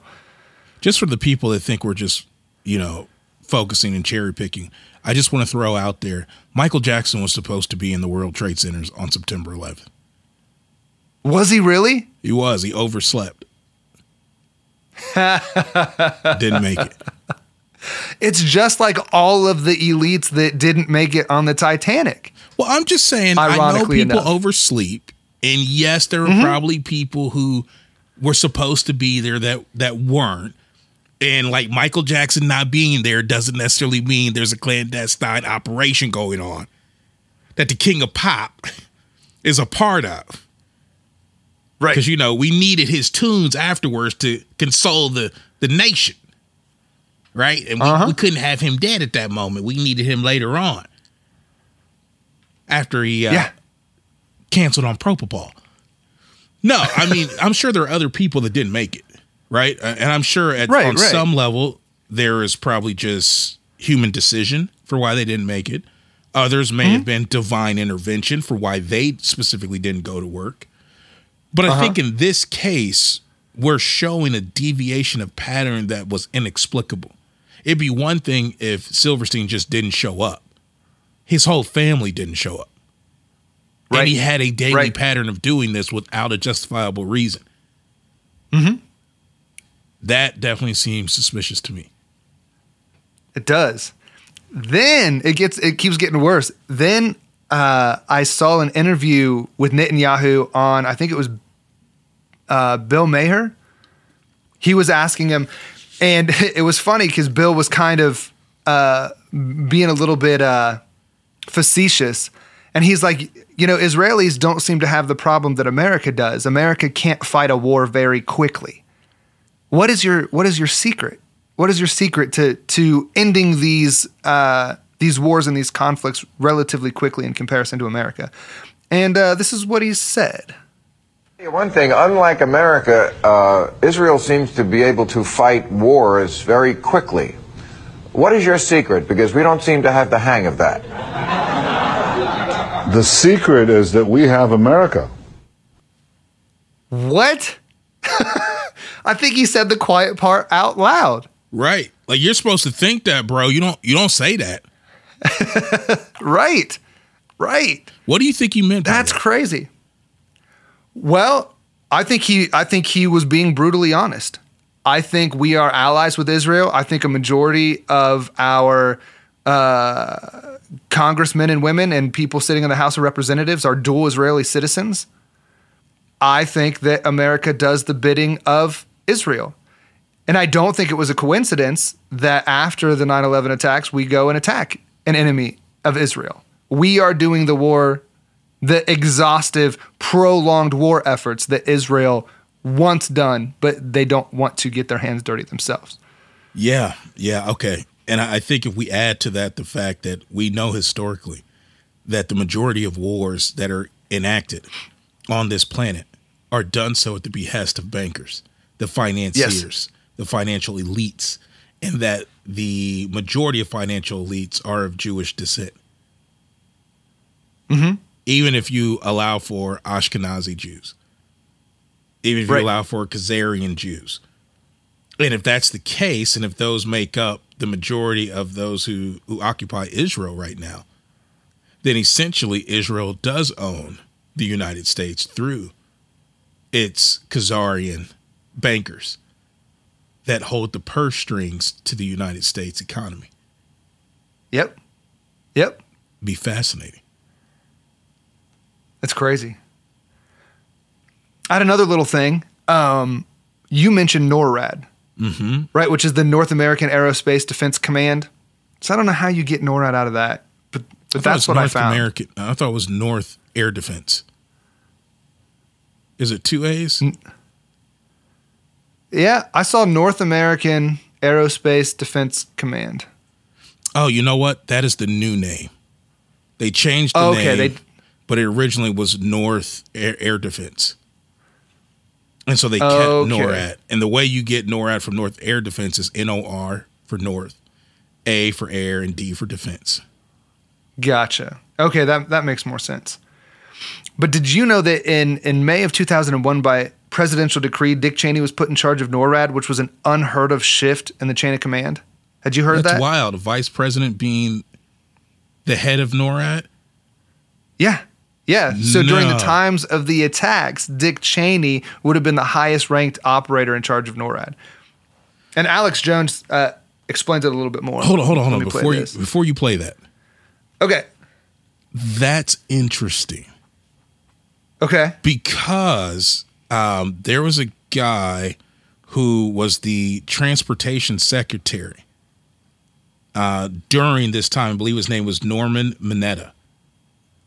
And Okay. Norman Mineta went before Congress and testified that during 9 11, there was an airman who would come in and talk to the vice president and would tell him, as they were tracking the plane to the Pentagon, the plane is 50 miles out. The plane is 40 miles out, 30 miles out. When it got down to 10 miles out, and the guy came in to tell the vice president, according to Secretary Mineta, the guy tells the, the vice president it's 10 miles out from the Pentagon. Do the orders still stand? And the vice president apparently whipped his head around and said, What do you mean? Have you heard anything to the contrary? Interesting. leaves the guy hanging. That's it. Doesn't tell us what the orders are. But if you've been tracking a plane for at least the last 50 miles, you know its trajectory. You're advised of its intended target. Why did you apparently only have people reporting in? And if you are in, in charge of NORAD by presidential decree, then you have legal authorization to enact a kill order. You can authorize the shooting down of that plane. Mm-hmm. What's the order that still stood? Stand down order, I think, isn't it? Well, remember those F 16s were already outside of, of defendable air, airspace. Oh, yeah. Remember the three F 16s from Andrews, which were only 15 Uh-huh. minutes away from the Pentagon? They were sent down to North Carolina for exercises. And the F 16s Okay. from Langley were out over the Atlantic. And even though the the NEADS major, Kevin Nasypany, had placed an order for them to go to DC to defend the airspace, they were still vectored out to the Atlantic Ocean. 150 miles away. What was the order? I don't know, but somebody overrode the major's order. Yeah. Well, it would make sense that it was a vice president then because he was in charge of NORAD. highest ranking. And at the same Yeah. time, the president's supposedly out of contact. Remember, Air Force One's flying around. We don't have ground communications, all of that. Right, right. Even though the passengers of, what was it, Flight 77 or not, whichever one crashed into the ground, Okay. they were able to make contact with their friends and family. Yeah. But the, the president couldn't contact anyone? Either Seems couldn't contact or did not have secure communications or, or Okay, th- that's secure fair. communications. Okay. I'll, I'll give you that one. All right, so maybe there was contact, it was intermittent, it was broken. We can't maintain secure connection, so I can't give you orders or information over unsecured lines for national security issues. You know, we can't discuss Right. classified stuff on open airways for legal reasons as well as national security. You know, okay, maybe I give you that. It does not explain why you Right. where you landed. There are two bases you visited prior to going back to DC. No, no, it doesn't. It doesn't explain why there would be a presidential decree granting an unprecedented presidential decree granting your vice president executive power to be over a military asset outside of the traditional chain of command. Right. All of that's wild. Mm-hmm. And That's Dick crazy. Cheney was a powerhouse in DC who really, really redefined the role in, in the in the uh, the spectrum in which the office of the vice president could function within. Okay. In many respects. If you've ever seen the movie, if you haven't seen the movie Vice, you got I definitely recommend watching it. Okay. Okay. I'll check it out. Yeah, it definitely shows you the um, the the scale and the sheer power and volume that Dick Cheney's office had under agreement with with W Okay. and how much stuff he really ran. Like no That's other crazy, vice president has had the amount of political or executive power that he's had. Right, because I mean, this is a terrible example. I know we keep reverting back to movies, but The West Wing, the vice president had almost zero rule. Right, You know, it's a it- ceremonial office Right, until you're called to power but Cheney changed all that. in big ways. Interesting. He had offices. Let's see what Alex Jones places. has to say. We had offices before we do. He had offices in other places, not just the the White House. Simultaneously? Yeah, he had offices. He had an actual office, according to this film. He had an office in the Pentagon. He had an office at uh, the Capitol. His own special office. He had one at the, at the White House, and I think he had it a couple other places. Dick Cheney had used an old connection with former wrestling coach and Speaker of the House, Dennis Hastert, to get an office at the House of Representatives. The House is where revenue bills originate. He wanted to be near the money faucet. Hey, Dick. Will this work for you? Two more offices in the Senate. Hey, Dick, I found this extra office. I hope it works for you. One in the Pentagon. Welcome to your new home away from home. I got you a little housewarming gift. And later, when Cheney needed intelligence to invade Iraq, a conference room at the CIA. This room is soundproof and secure. Cheney was everywhere. But the most powerful place in all of DC was a nondescript conference room at a relatively new think tank called Americans for Tax Reform. Grover Norquist ran the anti tax group with huge funding from the Koch brothers network, Big Oil, and Big Tobacco. His Wednesday meeting, as it was called, had become the center of the Republican world. He ran a lot. Wow. That's nuts. Yeah, I'm going to have to look more into that. That's crazy. I didn't know all that. Yeah, all right. Alex Jones. The North American Aerospace Defense Command is charged with defending North America's airspace. On the morning of September 11th, 2001, Vice President Dick Cheney was in control of NORAD. This was the first time in U.S. history that a president or vice president was in direct control of the military agency. NORAD was founded in 1957, and generals always had the power to shoot down or intercept hijacked aircraft. But on June 1st, 2001, just three months before 9 11, Dick Cheney ordered Donald Rumsfeld to allow him to take control of NORAD itself and the shoot down procedure and remove that power from the generals so they could do nothing. Here is a copy of the memorandum from Rumsfeld to the Joint Chiefs telling them they no longer have any authority. An Associated Press article in August of 2002 reported that the CIA just so happened to be running a drill on the morning of 9 11 of flying jets in the World Trade Center and Pentagon. Then senior FAA officials ordered air traffic controllers to shred the tapes from 9 11 in violation of federal law. AP learned of the drills because at a Homeland Security function after 9 11, they bragged about it. Oh, we had foresight. We were running drills that very morning. Then USA Today reported that drills held weeks before 9 11 included targets that were the Pentagon and World Trade Center. Biggest holes in their argument is the fact that they never heard of a plan to fly hijacked jets into landmarks on the East Coast. We're going to take a closer look tonight at another example of where, despite the conventional wisdom, there were people in the United States who actually were preparing to defend against the kind of attacks which occurred here on 9 11. The North American Aerospace Defense Command, NORAD for short, has been defending the skies over the U.S. and Canada for almost 50 years, 46 to be precise. USA Today reports that in the two years before the attacks on September the 11th, NORAD conducted exercises using hijacked airliners as weapons. And one target was the World Trade Center. We knew he hated us. But there was uh, nobody in our government, at least, and I don't think the prior government that could envision flying airplanes into buildings on such a massive scale. But that turns out not to be true.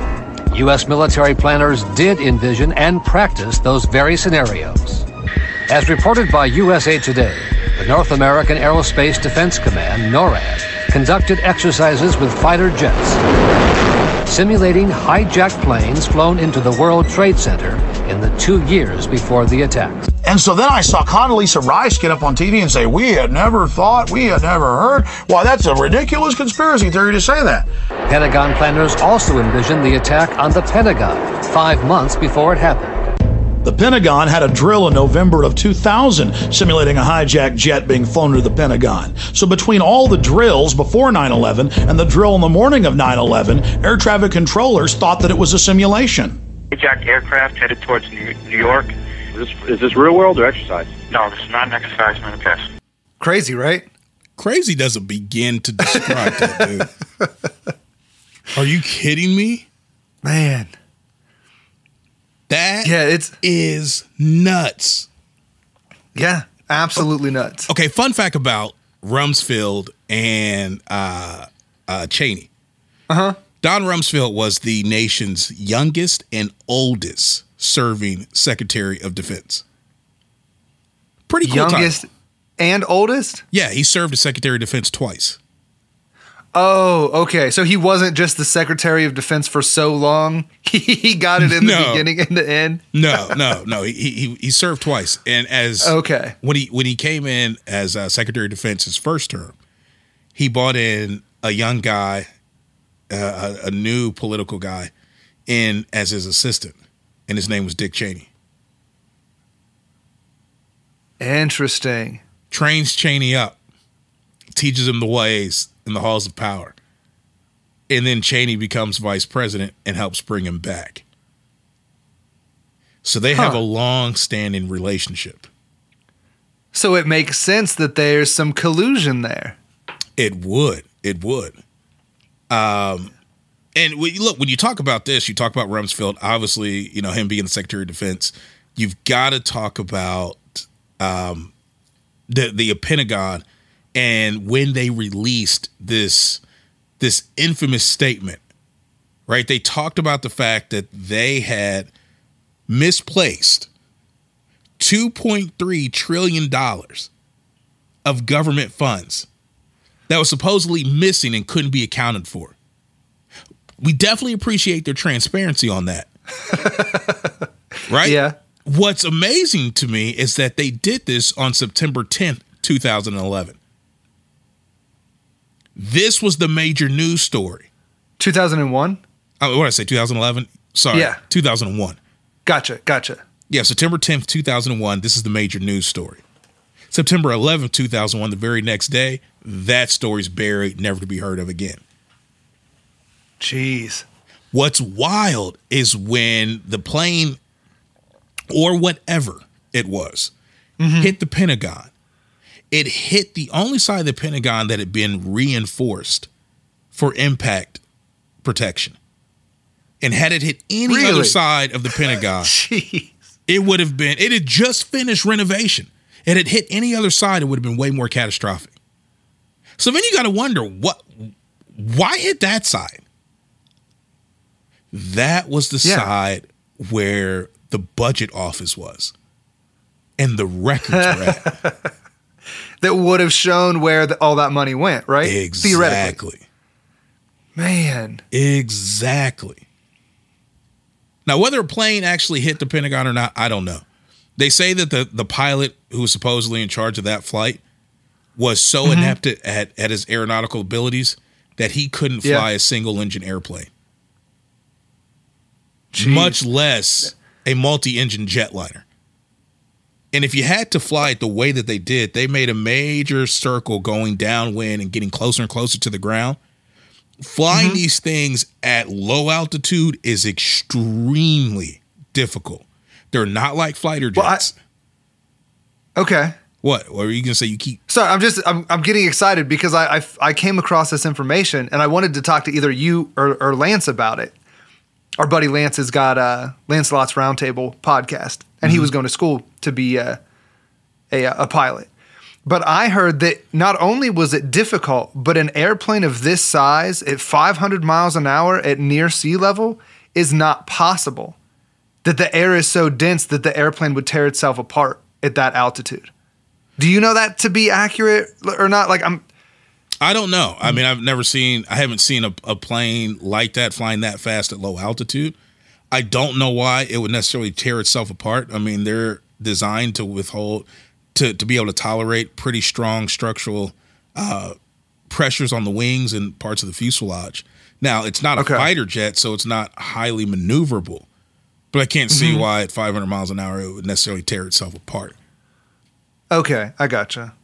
That Never being then. I don't know how you're going to fly it, you know, 25 feet above the pavement without striking the ground.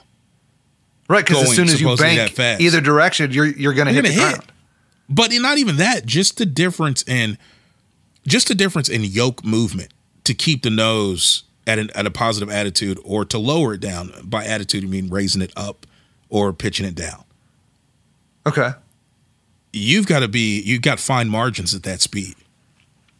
Right? You they teach military pilots to do this at speed over a long time of training and with advanced sensory, advanced radar sensors so that it can show the ground and the terrain and you can get used to the hand-eye coordination for things coming at you that fast.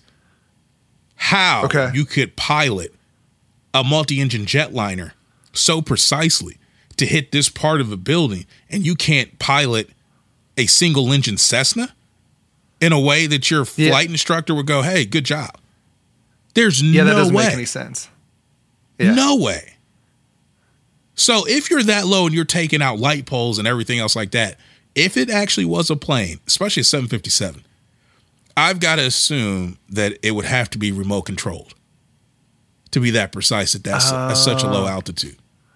That's a good point. Yeah. Which is exactly the the prospect that was pitched to President Kennedy from the CIA back in the 1960s using remote controlled planes. Interesting. if it was remote controlled, then it's possible that the people you say are terrorists actually were not on the plane and might actually still be alive. That makes a lot of sense. Right? You got things again. I, I think we we've got to think about. I, I do want to I want to clarify one point. Go ahead. Whoever was behind it is a terrorist. Terrorists Hmm. aren't only people of Middle Eastern descent. You said if in are? fact they're no, they're not. Okay. If in fact what we suspect is true that the government was behind it and Israel was behind it, then our own government or people in our government are the terrorists. And and and that needs to might need a minute to to simmer or to set in. Exactly. Now we've done it before, Jason, but we can't talk about 9/11 without talking about Bush family corruption. Okay. I wish we could. yeah, me too. Me too. Seems a little redundant if we go into an in-depth breakdown of the Bush family in our uh, Bushmasters episode, right, several weeks ago. So, so if you're interested, you can check that out. But for this episode, I'll, I'll run through it real quick. So Jeb Bush and Marvin Bush both sat on the board of directors of Stratesec, also known as Securacom. The the the company changed its names its name somewhere in there. So they both sat on the company, uh, or the board of directors for the company. And like we said before, I think it was September 6th that bomb sniffing dogs were taken out of the security protocol for the buildings, which would have given them time to put in that nanothermite and stuff like we talked about before. And I think just before that, um, the the building's infrastructure had gone through several reno- deep renovations by a construction company. Okay. And Yeah. so if you had to drill holes in strategic places, that would be perfect cover to do that. Right, right, for sure. But also on the board of directors was a guy of the name of Walker. Let me see. I can't figure out what his what his full name was. So it was Wirt Walker and his wife Sally Walker. And this is interesting because if, you trace the Bush family back all the way, they've got strong ties to the Walker family. Now, Wirt Walker worked on the board of directors at Securacom and got busted for insider. Well, they tried to bust him for in, insider trading with Securacom. The, se- the Security Exchange Commission even submitted the uh, particular uh, finance reports to the FBI and said, "Look, this is clearly insider trading, trading, and they're connected to the terrorist attacks on 9/11." And the FBI is like, "They don't have any prior connection to terrorism, so they threw it out without investigating." Interesting. And and little is known about the this particular Walker except for the fact that his two business partners, Ted Shackley and Robert uh, Cin- Cincy, were CIA spooks, primarily in setting up CIA front companies, which I would suppose Stratesec and Securacom having two different names, having these people sit on the board of directors was definitely a CIA front company. Interesting. Yeah, it, it's it's crazy. Was he charged with uh as far as the SEC filings? Was that after 9-11? Yes, it was it was right after 9/11. It was September 17th, I think, that the Security Exchange Commission. No, I'm sorry. September 21st is when they re- they sent those um, expense reports to the FBI. So 10 days later, they were like, "Look, this is suspicious." Thousands and thousands of dollars. Remember the the Security Exchange Commission has a warehouse in building 7 with 4,000 files to their investigation. I wonder if any of those files were destroyed. That re- or any, I mean- or rather, I rather any of the files that were destroyed were related to this particular investigation. I mean, it, it would almost have to be. Seems rather convenient. Mm-hmm.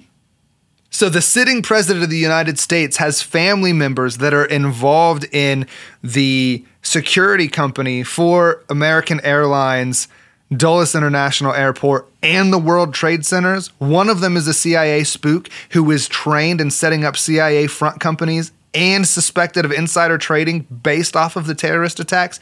I mean, come on. Like wh- wh- what what what is the term they use in court? Reasonable doubt. Like we're getting we're starting to creep over that line pretty quick. Oh, I passed But it is all around the 40 minute mark in the episode. yeah, I'm But yeah, way there's just down the so trail. much. Yeah, as much as it would be nice to rest in the comfort of the the the mainstream narrative, it's just it doesn't make any sense, and it's naive at best. So then, There's what do you do going on. with that information? When how, how do you reconcile that with the fact that that Bush, who many people at the time, I mean number forty three, W, many people at the time viewed him as a quote unquote Christian president, and he was on record as stating that hey, you know, following what's happened on these events, we got to go to war, and and God told me to go to war. I I would say that he was he was only a Christian in name. We talk about um not J.P. Moreland. That's not the right name. Uh, Manly P. Hall. I know there's a P in there somewhere. Yeah. Manly P. Hall talks about how it was important because of the uh, the widespread culture of Christianity for the secret societies and the occult to go underground and adopt Christian terminology Mm-hmm. We know that um, Baby Bush, number 43, was a bonesman, right? Right. So you're a bonesman before anything else. And they don't believe in the divinity of Jesus Christ. So whoever was thinking this or however it was being paraded around was just a facade of his actual spiritual ties. And even the, it, it was interesting because in the Bush episode, we talked about how the classified documents by Rumsfeld to Baby Bush had scriptures on them and pictures, you know, Yeah, to, to kind of follow through with the idea that God told him to go to war and, you know, who's going to be my hands or, or whatever the scriptures uh, referenced.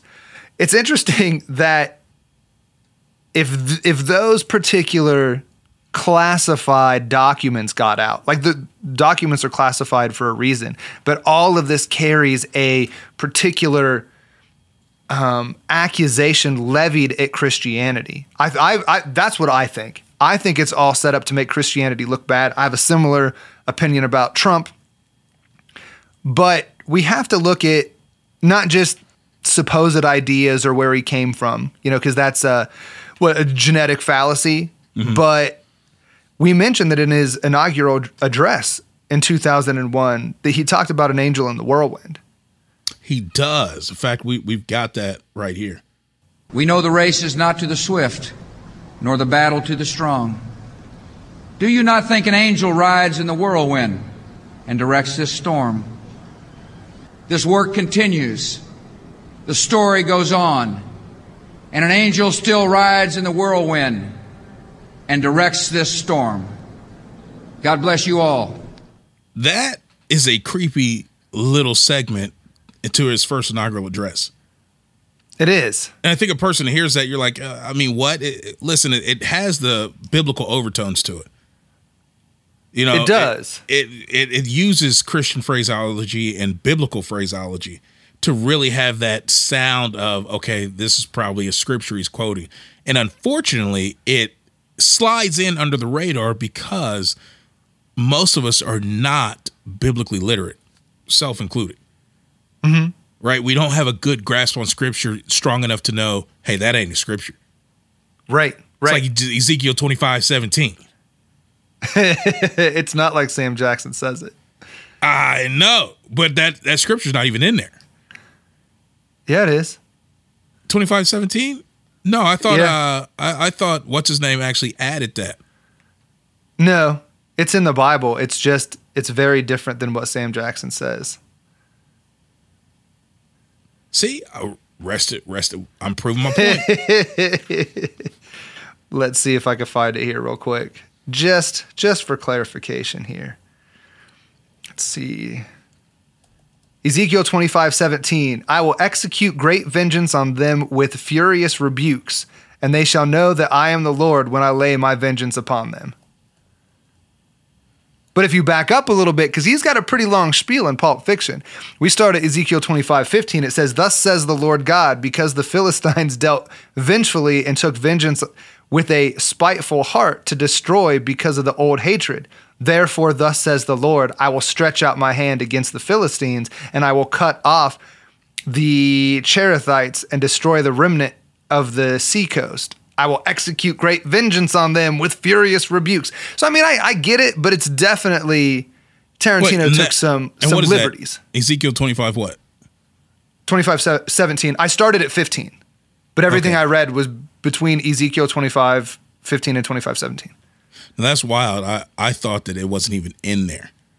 I Oh no, it's it's in it. there. So the way that Quentin Tarantino wrote that line, it sounds like it belongs there. You know, the path of the righteous man is beset on all sides by the iniquities of the selfish and the tyranny of evil men.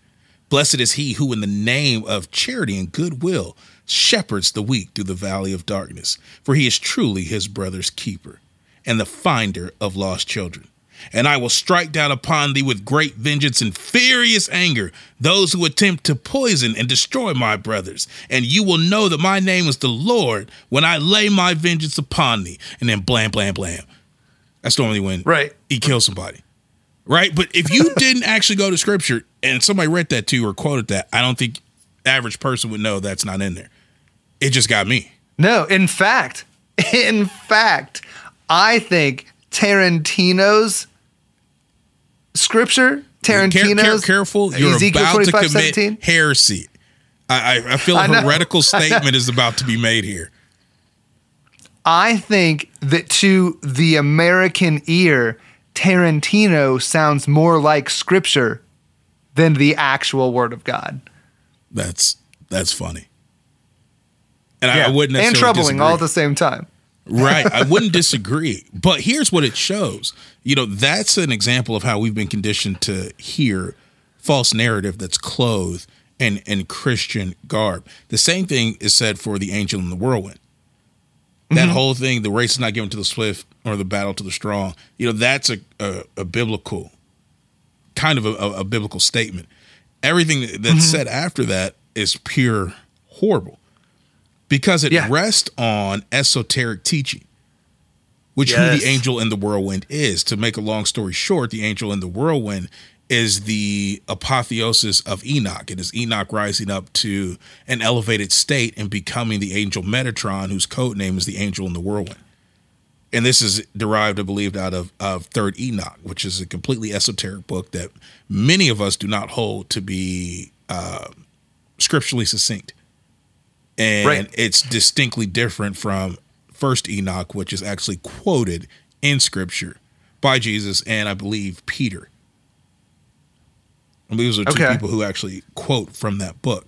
Um, that being said, this this angel in the whirlwind is a demonic entity that was called on by President Bush in order to seat itself in our our principal city and to to be useful in the affairs of the United States government and its next uh its next ambition which was to actually go over to Babylon which is present day Iraq and unseat the spiritual authority there in order to have access to the resources both spiritual Right. and And it- natural and he does it as kind of a mantra because there's a weird repetition in that specific phrase, the angel in the whirlwind. I I thought that was real interesting. It, it stuck out to me more listening to it this time for this episode. Okay. But yeah, he reiterates the exact phrase, you know, angel in the world. I was like, huh, I wonder if that's a type of mantra. Interesting. And see this that Yeah. whole thing has a direct tie to 9/11 because 5 weeks after the inaugural dress on Wednesday, February 28th, as we've said before, Congressman Major R. Owens of New York actually stood before the House of Representatives and prayed to the angel in the whirlwind, which is completely Mm-hmm. wild to me. And I have looked for video footage of this, can't find it. It probably I couldn't exists, find it either. was probably scrubbed. Mm-hmm. But he asked the And I- spiritual force to guide the future and fate of the United States. What were you going to say, man? Oh, I was just gonna say, um, but uh, sorry, my brain is just going a bunch of different directions. I love that we're finally hitting this because it feels like an ORP episode now. You know, you you can't just talk about the naturalistic events that happen and be an ORP episode. We got to get into the nitty gritty and the in the the spiritual uh, allegiances and things that happen behind the scenes. Right. But but with that, you did an excellent job talking about you know the Metatron and the apotheosis of Enoch and all of that being the angel in the whirlwind. But this Mariah conquering wind. Have you heard much about what the actual wind is? No. I was trying to do a lot of research to kind of um, parallel the stuff that you were talking about and reinforce it and stuff. The whirlwind itself, uh, many scholars believe to be the Illuminati. Interesting. I yeah, so there's this. I didn't either. I So was like, that's crazy. It's this this evil entity utilizing the Illuminati to affect change in the earth. Is Yes. that right? Yep, that would that that that's it. That is fascinating. So Yeah. here here we have that entity being prayed to in the House of Representatives and Major Congressman Major R. Owens actually asked the spiritual force to guide the future and fate of the United States. Right. 33 weeks after the inaugural address, we actually suffer the 9 11 attacks. And we all Uh-huh. know that 33 is a major, major number of significance in the occult.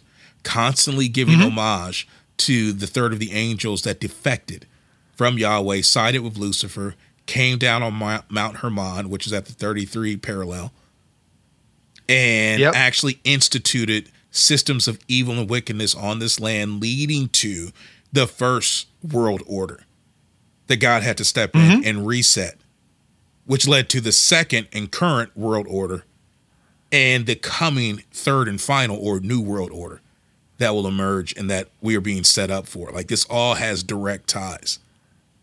Yes, yes, it does. And it's really crazy. You know, we know that this led to the longest and most expensive war in U.S. history and the development of the most invasive branch of the U.S. government, which is the Department of Homeland Security. You know, two years after being in mm-hmm. Afghanistan, we additionally decided to invade Iraq in 2003. And most people couldn't get their minds around what's going on here. Why are we dealing with Iraq when I thought Afghanistan was the mm-hmm. focus? Right? That's what we were pitched. Right. Iraq makes no sense. On the surface, it does not. But it does make sense when you factor in something called the Project for the New American Century. Have you heard of this? I have not. All right. It's a neoconservative think tank that released a report in September 2000 called Rebuilding America's Defenses. And it advocated for the removal of Saddam Hussein. Now, what's wild is 17 of the project's participants would end up taking positions in the Bush administration, including Dick Cheney, Don Rumsfeld, Paul Wolfowitz, John Ellis Bush, aka Jeb Bush. And it's often cited mm. as evidence that a blueprint for a blueprint for American domination of the world was implemented under the cover of quote the war on terrorism. Now, this report would boast several key findings, including the necessity to fight and decisively win multiple simultaneously simultaneous major theaters of war. Okay. It's huge. The necessity to fight and decisively win multiple simultaneous major theater wars, which would explain why you would go to an Afghanistan and in Iraq at the same time. Why we would okay. be fighting a two a two two theater war. And why we focus gotcha. on Saddam Hussein in particular. Because one of the things that they did is they sent uh, a letter after the September 11th attacks, the uh, what do they call that? The Project for the New American Century or the PNAC sent a letter to President George W. Bush specifically advocating for regime change through a quote, determined effort to remove Saddam Hussein from power in Iraq.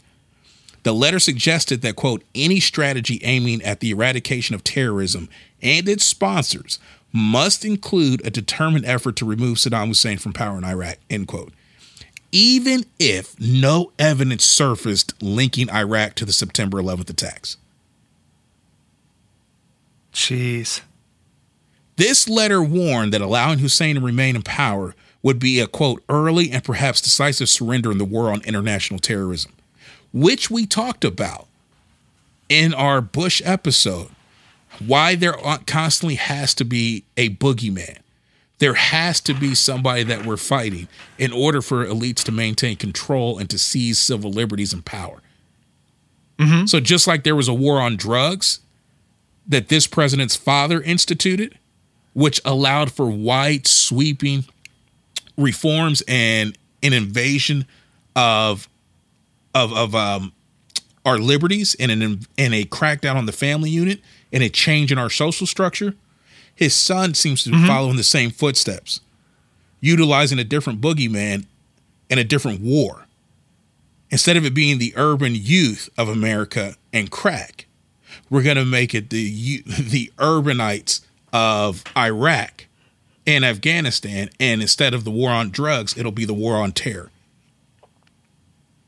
That's nuts. The PNAC and many of its members voiced active support for military action against Iraq and asserted that leaving Saddam Hussein in power would be surrender to terrorism. Now, one of their other key findings, they needed to, they suggested modernizing current U.S uh, forces selectively. They also mm-hmm. talked about canceling robot pro- programs like the Joint Strike Fighter, which actually produced the F 35 that we have now, as well as the CVX aircraft carrier programs, which we still have in effect. They talked about developing Jeez. and deploying global missile defenses to defend America's homeland and American allies, and to provide a secure basis for American power projection around the world. They talked about a control of the new international commons of space and cyberspace, and specifically advocated for the paving of a way for the creation of a new military service, the U.S. Space Force, with the mission of controlling space. No way. I kid you not. That's kid crazy. So, under a quote unquote Republican president, this is pitched. Two administrations later, under a Republican president, it's implemented. Man. You tell me this ain't wild. that is like my brain is just reeling. Like that's wow. You're like, wait, wait, wait, hold it, wait, what? For I right. forgot we was talking about 9-11. What is this crap that we going into right now? Wow. After they got all of that off in their uh, in their report, they mm-hmm. dissolved the company. that sounds about right. Right? we'll create this project, we'll put this, this think tank together, we'll put this document out, and then we'll dissolve the think tank. Wow. Absolutely mind boggling. So, when you're wondering why did we go to, to war, where we went, it's because these are the forces, the political and ideological forces that are helping to steer the government. That's What this- crazy. I also Go ahead. I also see here that it says increased defense spending. Did you say that? No. Yeah, so this thing also says to increase the defense spending gradually to a minimum of 3.5 to 3.8% of the entire gross, gross demo- domestic product. There's 15 billion to 20 billion total defense spending annually. That'll be interesting and a, a little bit later, but I that's that's crazy. Yeah, because I think we're we're approaching that. I think we're Yeah. right about at that Yeah. level of spending. Yeah. But yeah, I skipped over that just for the sake of time, but I'm I'm glad you zero back on it. Yeah, it caught my attention. I was like, "Wait a minute, those numbers look look familiar."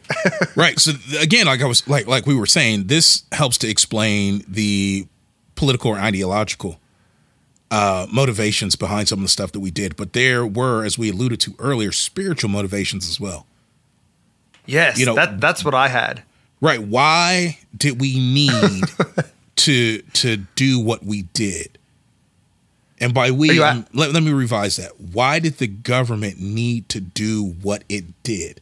What was the point of sacrificing 3,000 American lives? Plus another 100,000 Iraqi lives. Because, you know, on this side of the pond, we tend to just focus on our own personal loss we Right. don't look at it holistically to see the overall human loss of life, the overall bloodshed. What was really the cost in this blood sacrifice? Thousands, hundreds of thousands of lives were sacrificed in this. And Yeah. what I would argue was an unnecessary, unprovoked situation enacted not just on the American people, but enacted on the Iraqi and the Afghanistan Afghan people. Mm-hmm. That we seem to, and by we I mean the United States government seems to have actually organized and been involved in. Why? Yeah, what I think would so. be what would be the benefit? And I think the benefit to to doing this again on the heels of appealing to an occult power known as the angel in the whirlwind and who surrounds itself in Illuminati whirlwind of chaos, an Illuminati organization that has talked about the benefit of creating world wars in order to yield power and control over large groups of people toward a orchestrated and controlled end that definitely has spiritual ramifications. And coming from a country, i.e., the United States, that was supposedly founded as a new Atlantis and designed to bring about the Antichrist, I find it incredibly peculiar that one of the first acts that we do is actually to seize control of a asset that many believe to be the body of Gilgamesh. And Gilgamesh, Yeah. as we stated before, is quite possibly the body of Nimrod. And Nimrod serves in scripture as the first Antichrist world leader who created the first one world government post flood. Mm-hmm. You're Where my thing? I never heard that sound effect before. That's that was like three of them all together. You needed them all. Yeah, that's it. That was crazy. Yeah. It- It's it's it's absolutely nuts. Because even more so than just being the Antichrist, Nimrod stands as the kind of the patriarch of all pagan religions. Yeah. Because all pa- all pagan religions use the Father God, Mother God, Son of God motif, and this was seen for the first time post flood in Nimrod, Semiramis, and Tammuz.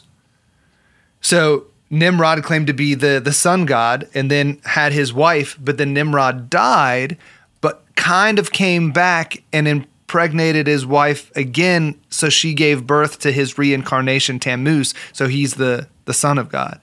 And here we have kind of the template for all of pagan structure. That this is the the core of paganism. Right. Right. And it's it's it's crazy that um you know so much of our technological advancements so much of our um, philosophic eh, advancements and spiritual advancements tend to go back to undoing the judgment that that was had on the, the Tower of Babel, right? The dividing of the languages. And this is how you get the same story told a little bit different in all of these different areas because they all knew Nimrod and they all understood the structure, but then you divide the languages and now they all tell it a slightly different way. But that's how it works is the standard for all these different things. Right. And a lot of people think that Nimrod being the the first post flood Gibor or Nephilim, or you know, we're talking Gilgamesh in the Epic of Gilgamesh, he was a demigod. Okay. And and we know that the the we believe that the Antichrist is supposed to somehow be tied in with the seed of Satan. So there is a a mixing of um genes in that sense, right? Right. So a lot of people think that f- a- a- attaining the body of Nimrod is a stepping stone in uncovering the the genetic um, mystery to unlocking the Antichrist. Right. So it, it's crazy because it was just it was the very beginning of 2003 when Iraqi archaeologists said that they found it, and later that year that's exactly where we go. And you said that they they say that we're keeping them at, at Wright Pat right here in Ohio. That's one of the places I've heard, I've heard that he's actually stored. That's nuts. A little bit creepy. A little cl- too close to home for my liking. Yeah, because there's people I've actually talked to who have uh, security clearance. They've stated there is a section there that uh, top secret won't even get you access to. Wow. And I'm like, that's that's wild. It's creepy. So it had me thinking. I think I think you mentioned it in our Bush episode, but like the medical advancements that have happened since attaining the body of this Nephilim, Gabor, demigod, however you want to phrase it. Mm-hmm. So I, I I looked up some of them. Okay. What do you have? So si- since attaining the body of Nimrod or the body of Gilgamesh, we have uh, the creation of artificial organs, bionic prosthetics, nanomedicine. We have a new class of antibiotics. We have the completion. This one I thought was interesting. The completion of the human genome draft. Oh, Only draft or happened- project.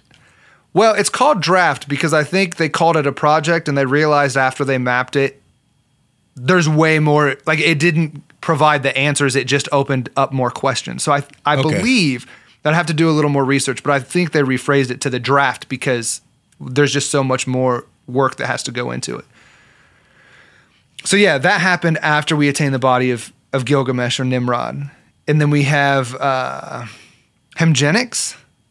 This this I thought was was a little interesting. It says with the completion of the human genome draft, drug companies had been able to work on new gene therapies that could treat and even eliminate certain health conditions.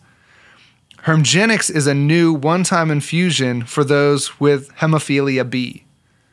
And I was reading this, I was like, hemophilia, that sounds familiar to me. Now I'm not a doctor, and um, this is a little bit reaching, but porphyric hemophilia is what a lot of people think is the underlying medical condition to vampirism. What do you mean? So I was like, so uh, porphyric hemophilia presents in itself a lot of the characteristics that might attribute itself from a naturalistic standpoint to the the mysticism and the supernatural aspects of vampirism. If there's not supernatural aspects to vampirism, so you have issues like you have low. I think it's low iron. So there's actually a benefit to consuming blood because other people's blood would be high in iron. So you get this kind of thirst for things that would fix your uh, physiological issues. Um, I think the the lack of iron Also makes your skin super susceptible to the sun, so you burn super easy, so you have a tendency to not go out. So there's there's some ideas that from a purely naturalistic stance, porphyric hemophilia is really what vampires are. Okay. But if if I think that there's a a both and answer to this. I don't think it's one or the other. And it's interesting to me that we end up coming up with gene therapies that end up helping similar issues to vampirism after getting the body of Gilgamesh or Nimrod. That's fascinating. It is. It's a little interesting. We uh, we can now do lab grown blood. That's we can't disgusting. synthesize blood, but we can get lab grown blood. And mRNA vaccines. Shut up. Those are Yep. those are from Gilgamesh. Well, we can't. For a lot of these, there's no direct ties because there's no. I mean, like you said, top secret's not going to get you in this room. So they're not going to say that this technology came from abducting the corpse of Gilgamesh. But it does, all of these took place after our acquisition of this body. Got you. For those who are wondering, how do you how are you going to get access if you if you have top secret clearance and that doesn't get you access? Two things to remember. There are security clearances above top secret. There are security clearances above what the president of the United States is cleared at. Mm-hmm. By the way, the president of the United States doesn't have to be vetted for security clearances the way everybody else does. As soon as he's elected, he's automatically deemed vetted. Interesting. It's a wild thing. But that being said, there's also a security clearance called special access. And Oh, you would need that in order to access these special access sites. Special access sites. Interesting. Right. But So- getting back to things that we have bec- that we have achieved after acquiring the body of Gilgamesh. Well, that's about all I had for specifically medical things. But if we're looking at the impact of 9 11 on the rest of the world, I found this article by Radio Free Europe that I thought was really interesting and brought up some perspectives that I hadn't even considered. Okay. So, areas that have benefited and, and changed due to the 9 11 attacks, and this ties back to the think tank report that you brought up, but the U.S. military industrial complex. The year since 9 11, I'm reading the article here. The years since 9 11 have witnessed the biggest expansion of the U.S. national security state since the Cold War. Cold War. I cannot say war today. Over the course of a decade, Washington has spent well over 7 trillion on the Department of Defense, the intelligence community, and the wars in Iraq and Afghanistan. The US intelligence budget alone, for example, has doubled over the past 10 years. And that's exactly what they were talked about doing. Exactly. The creation of the Department of Homeland Security and the establishment of a new Director of National Intelligence amounted to the largest reorganization of the federal government since World War II.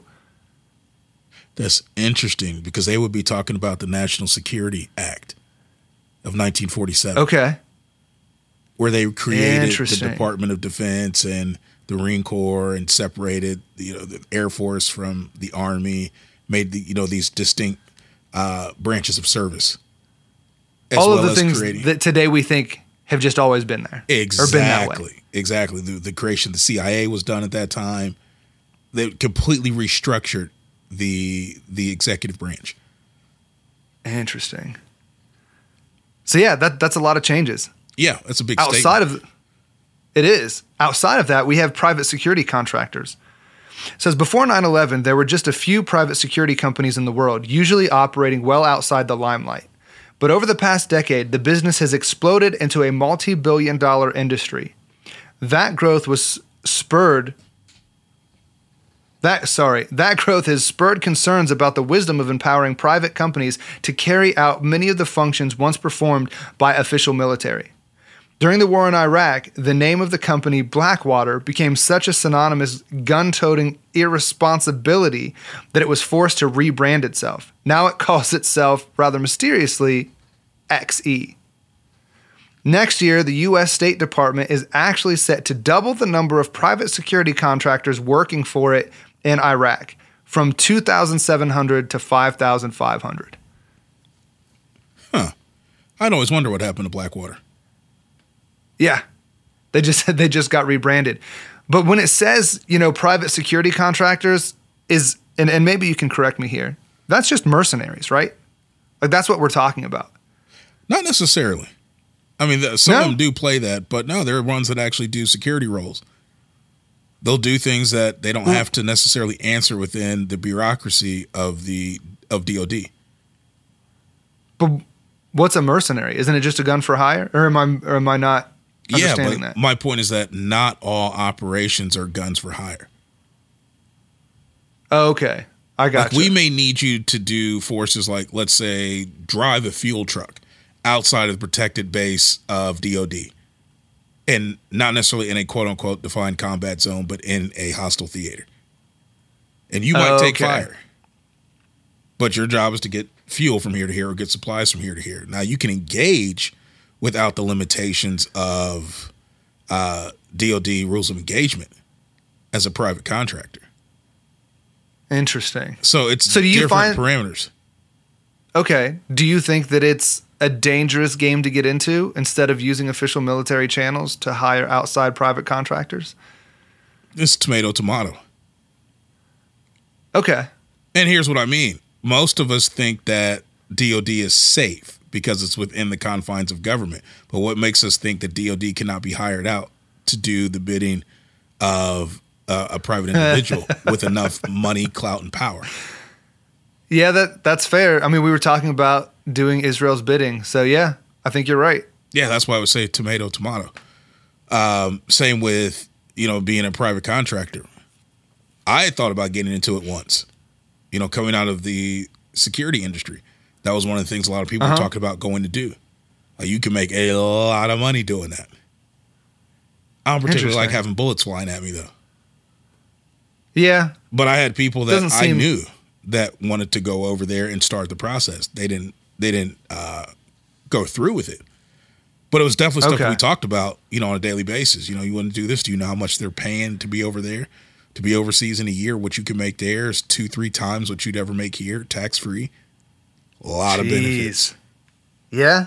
Very, very lucrative business. But you would put yourself into some morally questionable situations. Right.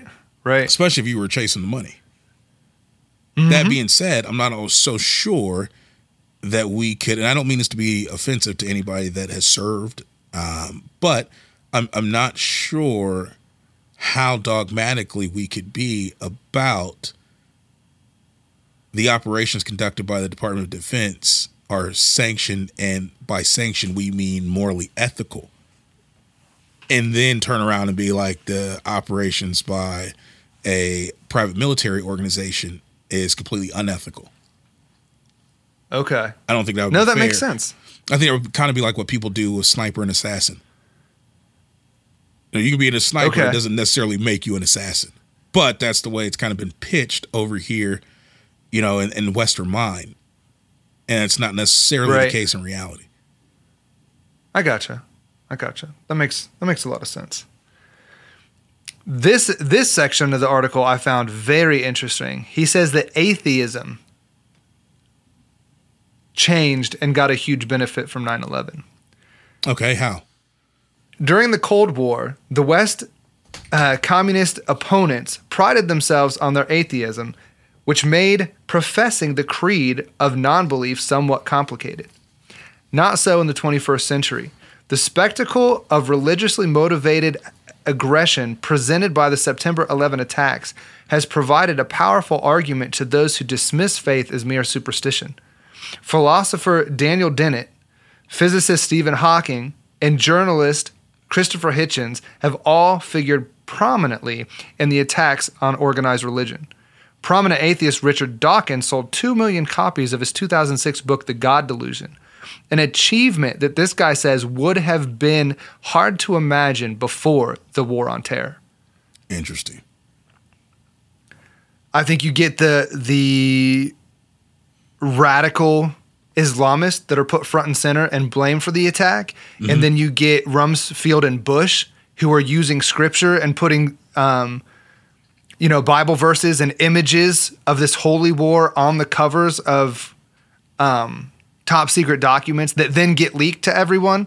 I think it's all part of the play to make religion look bad when really it's all of these other people that are committing the atrocities. Yeah, that's a real interesting perspective because I wouldn't have thought about these other attached areas or tan- tangential topics that apparently have had have been affected by 9/11.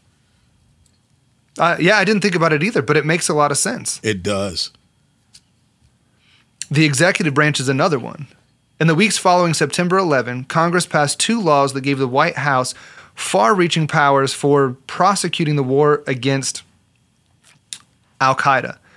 The first, the authorization for use of military force, granted the presidency the authority to use all necessary and appropriate force against the terrorists. Essentially, carte blanche for the president to do whatever he deemed worth doing. The second, the USA Patriot Act, gave the federal government broad scope for conducting surveillance against its own citizens with the aim of preventing future attacks. Yeah, it was interesting. Again, if you go back to the movie Vice, it kind of details this a little bit how they went through legally to see if there was legal, uh, not justification, but if there legal precedents that would allow for rapid expansion of executive powers. Really? They talked with White House counsel and, and other lawyers, and I think it was uh, essential. There, there were a couple people that they got in positions of power because of their position on executive uh, expansion of executive powers. I can't remember who the the person was who they had. I, I can't remember if it was um was Scalia. I think he may have been one that they helped push into position of power because he was sensitive to this. He he was uh, one that that would be okay with expanding expanding executive privilege. Okay. Okay. So it's definitely interesting. They they made a clandestine, not a clandestine, but they made a considerable effort to expand executive powers, right beyond what right. they had been in years prior and in prior administrations. hmm And bro, the other thing about the Patriot Act that I think is absolutely crazy is that the usual process of public hearings, m- markups, uh, you know, the the floor debate, all of it was almost entirely bypassed. And many of the U.S. representatives and senators admitted admitted after the passage of the Patriot Act that they never even read it before they voted on it. You That know, should be I criminal. heard about that. I actually heard people on, on flat out on record, saw it on uh, YouTube. They're like, "Listen, let me Mhm. school you to something. This is Congress. We rarely read all the bills. That's that's not good at Yeah. all. At all. See, we got stuff getting passed that is not getting read. Mm-hmm. Oh no, that that's that's outlandish. Yeah, yeah. But it made me wonder. Okay, look, Patriot Act. I, I, I was new to the game when this first started. You know, I talked about this on another episode when the Patriot Act was introduced, and I was at at, at college. I remember going there, sitting to the student lounge. We were sitting around talking, and there was a guy probably doing exactly what we we do now, trying to wake Mhm. up the dummies. I gotta take that back because I was in that group. Trying to wake up those who had been detuned and sleep under the auspices of the Matrix.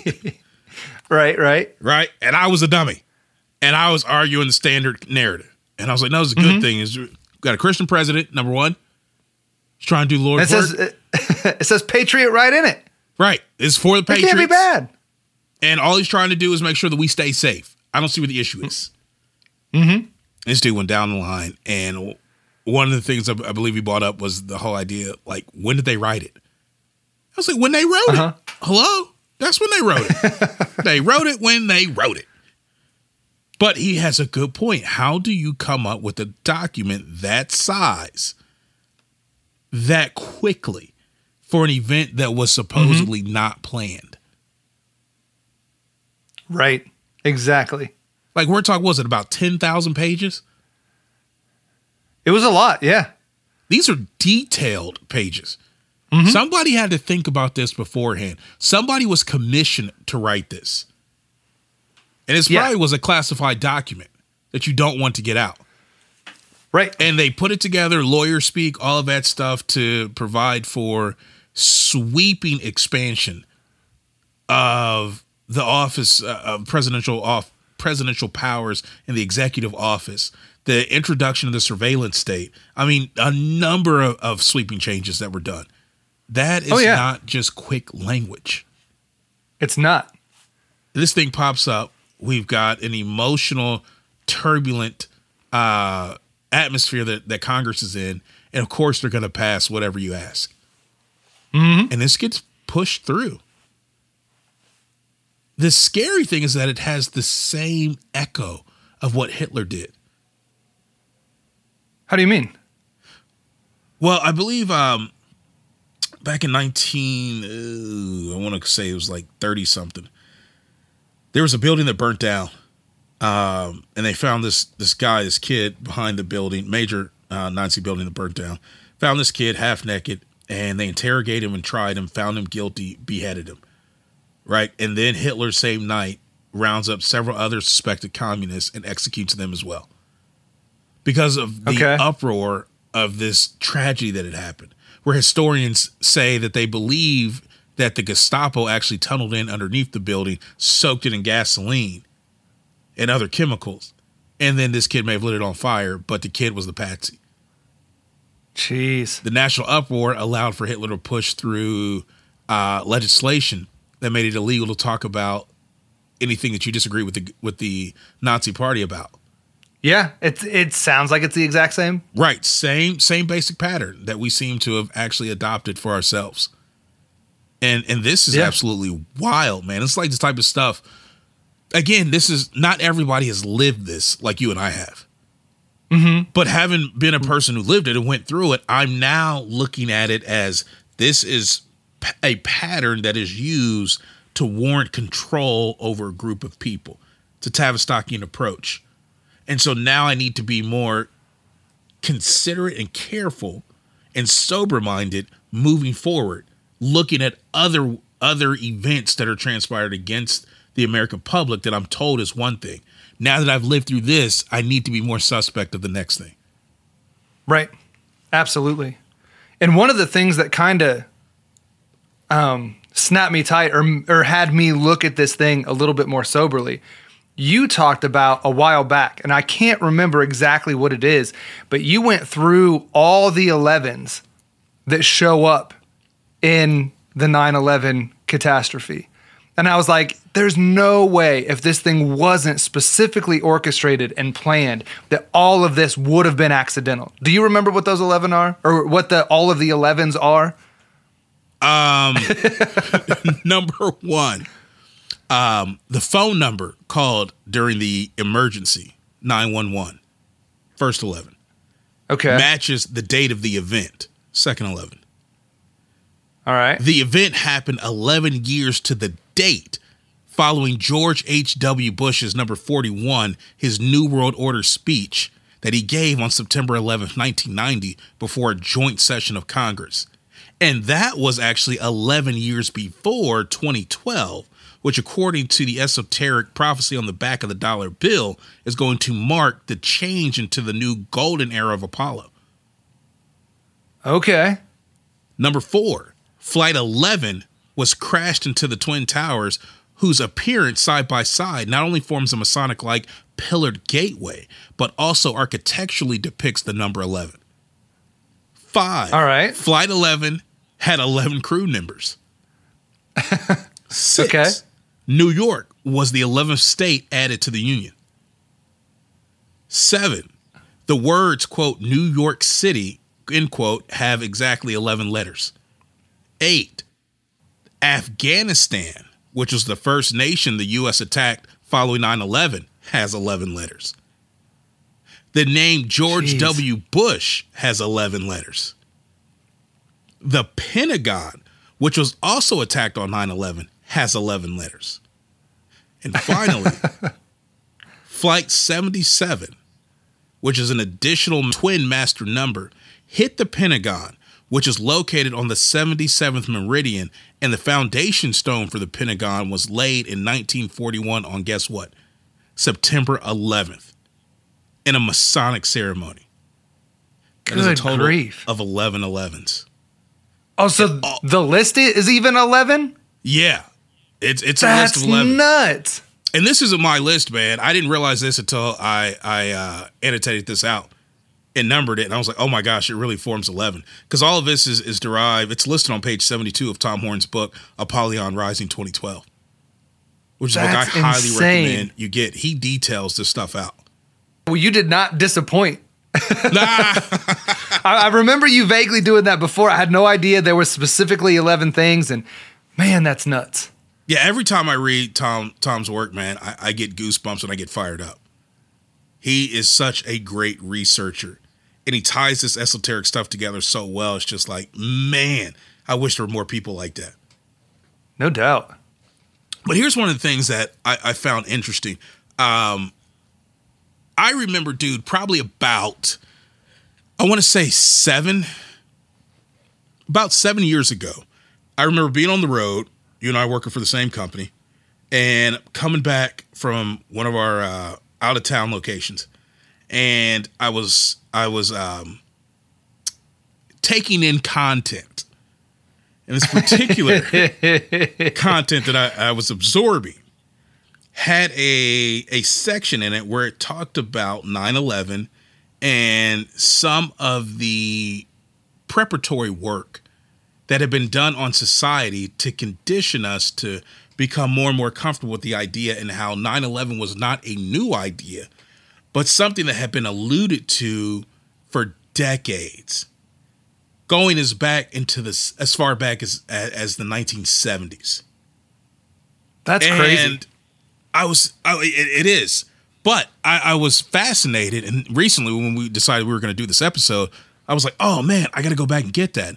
I went to my my my watch history and could not find it listed in my my YouTube history. Okay. And so I figured it's probably been scrubbed. And Right. it was it was a segment of a video. Could not remember what the video was titled. This was when I was still new to the game and uh, wasn't smart enough to to actually you know start stockpiling this information, believing that the internet could even be scrubbed. Mm-hmm. And so I did a little search, and I wasn't able to find the video, but I was able to find the section of the video that dealt with this predictive programming. Okay. Okay. Now, for people who don't understand, they might hear the term predictive programming and they're like, what is that? Predictive programming is actually a cognitive conditioning technique that is based on researched mind control methods established by the Tavistock Institute. Now, the, sta- the Tavistock Institute is a rather clandestine organization that is focused on understanding, developing, and implementing mind control techniques that range from the individual to large scale social groups, setting the stage for the New World Order or the Satanic Control Matrix being worked out in society. Okay. I pulled a couple samples from the film, and you'll see uh, in our notes. We'll, we'll we'll try to put these on Instagram as well for people to see. Okay. But Crack Magazine 1975 has an issue, and in the background, you clearly see a, a huge tower and a plane going into it with explosions halfway, about two thirds up. Okay. Very weird just to have that as a as a backdrop. Move forward, and again, these are just What- samples.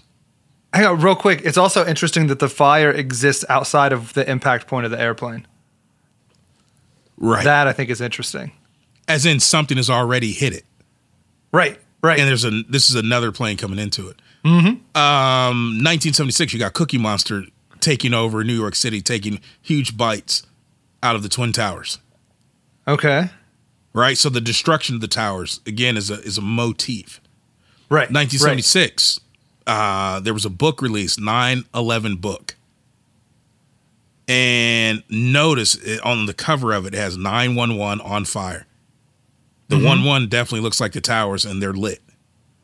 Right. And if you look at the actual uh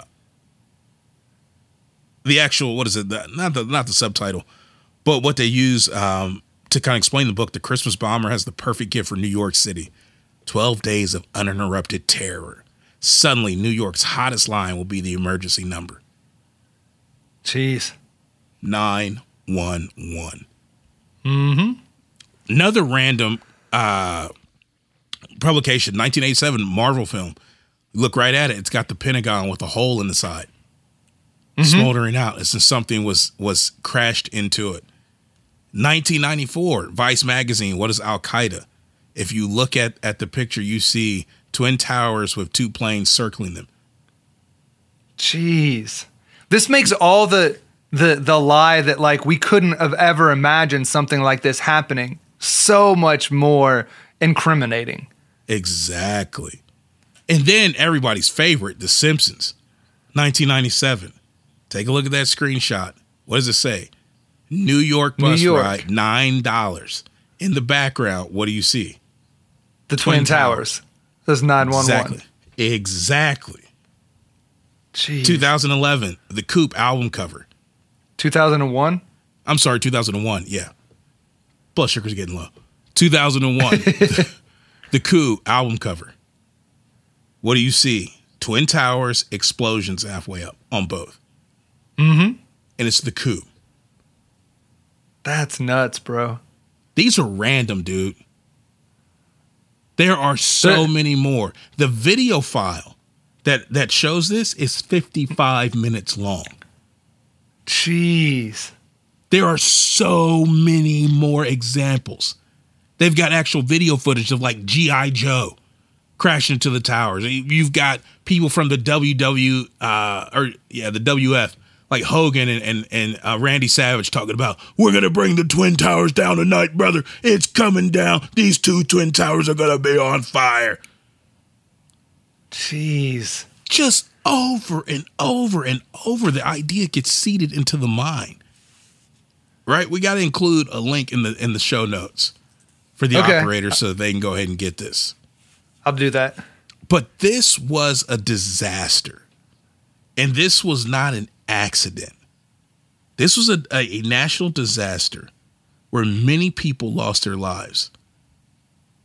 And we could go further to say it wasn't just a disaster, but really was a sacrifice, Mm-hmm.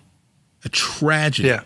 that people were sacrificed for the ends of an of a of a of an esoteric government that has has declared that is in no way a Christian nation and has mm-hmm. welcomed every pagan deity into its borders. Yeah. We can't forget that. And the thing here is that justice can't be served unless we hold the guilty parties accountable. You know, Right. the implications of this being a government operation are, are just absolutely staggering. And we have by no means covered an exhaustive list here. No. Just scratch the surface. Exactly. But it should have us call into question who and what we can trust. That's always a fundamental question that we need to keep before our minds. You know, mm-hmm. how do we navigate living in a nation with a hostile government? Can it even be done? I think it can. I think but it so, takes too. a different yeah, it takes a different kind of mindset than what most Americans have been conditioned to have Right. you know, those who have planned, executed, and now are concealing this tragedy have been methodical and relentless in their efforts. And if we aren't prepared to respond in kind, you know, to band together and fine tune, maintain, and, and engage our minds like a well oiled thought machine, then anytime we put forth effort to speak about the victims of this terror attack, all any all the only thing that anyone's gonna hear is really this. That's not what you want to hear, Not at all. right? You- you- here- here's the thing. People are going to tell you that the terrorist attacks on, on September 11th were the work of, of a foreign enemy, right? You're going to be given the, the boogeyman scenario. And mm-hmm. it's going to focus on a foreign entity, There's, you know, typically Osama bin Laden. And it's Right. going to be that they were upset and disliked the American way of life. And that normally is going to be cast against the idea that we're a Christian nation. You have to slow yourself down to really vet that one out. Are we mm-hmm. a Christian nation? Just said a moment ago, our government declared that it is in no way a Christian nation with its uh, Treaty of Tripoli. And Yeah. it ratified that position. Furthermore, we put it on on our capital buildings. We we've put pagan gods all around our capital city. And even as those those prominent forefathers declare, like Thomas Jefferson, that this is not a Christian nation. It is dedicated to all pagan gods. So the idea that foreign entities are upset with our way of life because they may be Muslim and we may be quote unquote Christian is a false dichotomy. That's not the reason they're upset. What we must do is actually consider the true actions of our government and what we do abroad and the corruption that we're involved in. And that might give some basis of understanding for why people may see us the way we do. But that still does not at all help to explain what happened on 9 11. Because it seems as we go through the detailed work, the official timeline, as we look at what happened with Building 7, when we look at how the towers came down, when we look at what we did afterwards, when we consider that prior to this, 33 weeks prior to this whole thing kicking off, our commander in chief stood on the stairs of the Capitol building, just completing his occult pagan ritual of an inauguration. And during that address, actually stated and welcomed in an ancient demonic entity. And that entity was further welcomed and addressed in the halls of Congress all leading to what we would say is a mega occult ritual offering that was powerful enough to compel supernatural forces to do the nation's bidding and dislodge the principality over Babylon, which was present day Iraq, in order to take hold of the resources. When we consider all of that, we can't just look at 9 11 through the lens of the official narrative. It just doesn't hold up. Right. And that can be very discomforting for people. You know, if you can't trust the official narrative, what can you trust? The official narrative helps to provide some framework, some measure of peace, some measure of sobriety. And in a nation that that avidly denies the credibility of the Bible, you're lost, you're you're lost when you're out there. So people cling to that. They want the official narrative to actually be true. And if it is, it puts them in a false place of security.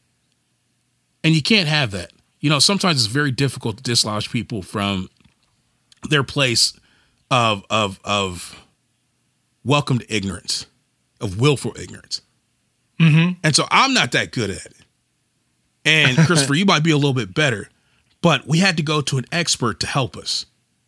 Yeah. We had to avail the services of Command or Master Sergeant Miles Quaritch, who is an expert at helping people realize where they really are. Because some people think they're they're on the back hills of Kansas when the truth is You are not in Kansas anymore. You are on Pandora, ladies and gentlemen. Respect that fact every second of every day. Out there beyond that fence, every living thing that crawls, flies, or squats in the mud wants to kill you and eat your eyes for jujubes. If you wish to survive, you need to cultivate a strong mental attitude. You got to obey the rules. Obey the rules, the rules of engagement. Rule number one is educate yourself. and the root of that for a Christian has always got to be the Bible. So, what does Scripture really tell us? Scripture tells us that He has overcome. John 16 33, these things I have spoken to you, that in me you may have peace. In the world you will have tribulation. But be of good cheer, I have overcome the world. I know you've, for years, you've hated this scripture, haven't you, Jason? it's not one of my favorite. Yeah, when you're when you're not in the midst of tribulation, it, it sounds daunting. But I think, I mean, we're just talked about, you know, all of this. It's nice to know that God, God sees us in the midst of our our turmoil, right? Yeah. I just But wanted all- to say something different because, yeah, you got tribulation, but be of good cheer. I've overcome it. That's not what's going to make me happy, Lord. Tell me I don't have to go through it. Right. You need that instant gratification. I need it. I crave it. I need you to tell me it's okay. I won't have to deal with anything. Uh, that's funny. No, but I think that there we should be able to take um, take heart in the fact that we are ultimately on the winning team. Like we are in the midst of a battle, no, no doubt. Right. But we're not going to be on the losing side. And Scripture warns us, even even more so than just tribulation, of the the the current and the coming unrest. So Matthew 24, 6, he says, and you will hear of wars and rumors of wars, and you hear this all the time, right? I, I think this is a maybe an overused scripture if that's possible. But he says, See that you're not troubled, for all these things must come to pass, but the end is not yet. So it's it's it's gonna get bad. But the, the thing that hit me differently with this scripture for this episode is a lot of times when you bring stuff like this up, you know, you get uh, accused of fear mongering or just, you know, trying to make people terrified and, you know, with, with all of this dark information. But that's not why we're here. It's not fear that we want to leave you with. It's it's a heightened sense of things, you know, so you can be more aware of your your surroundings. But you know what? I, Mm. I think they said it best in in 300.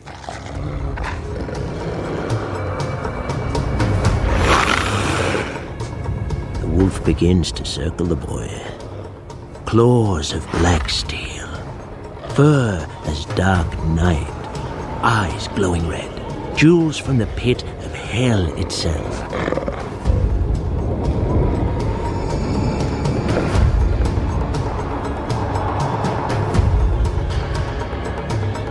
The giant wolf, sniffing, savoring the scent of the meal to come.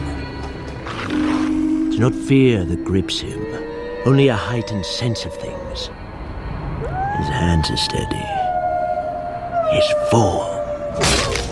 Perfect. It's not fear, but it's a heightened sense of things. It's knowing who your enemy is. If you don't know who your enemy is, then you can't be effective about either defending or coming against it.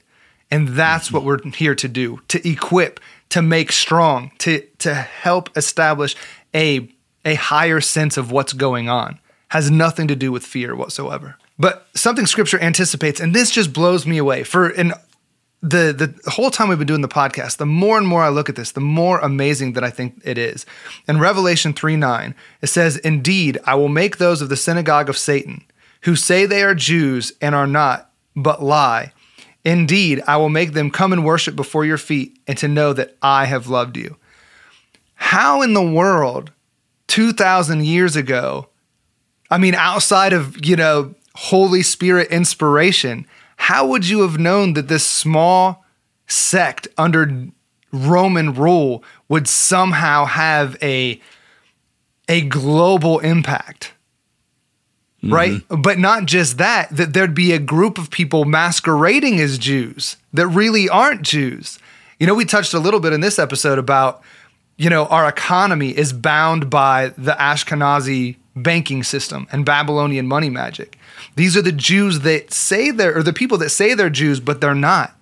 And this just, it rings true. I love all of the places that the Bible just, I mean, with pinpoint accuracy hits what we have to deal with today. And you could never tell me that this was was accidental or that anybody could have figured this out 2000 years ago.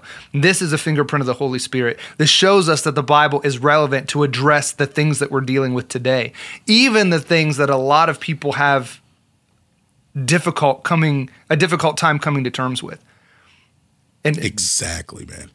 Yeah. And I, I think you're spot on. You know, there's a scripture that talks about, I am the God who knows the end from the beginning. Mhm. Right? It's one of his principal characteristics. He can tell things.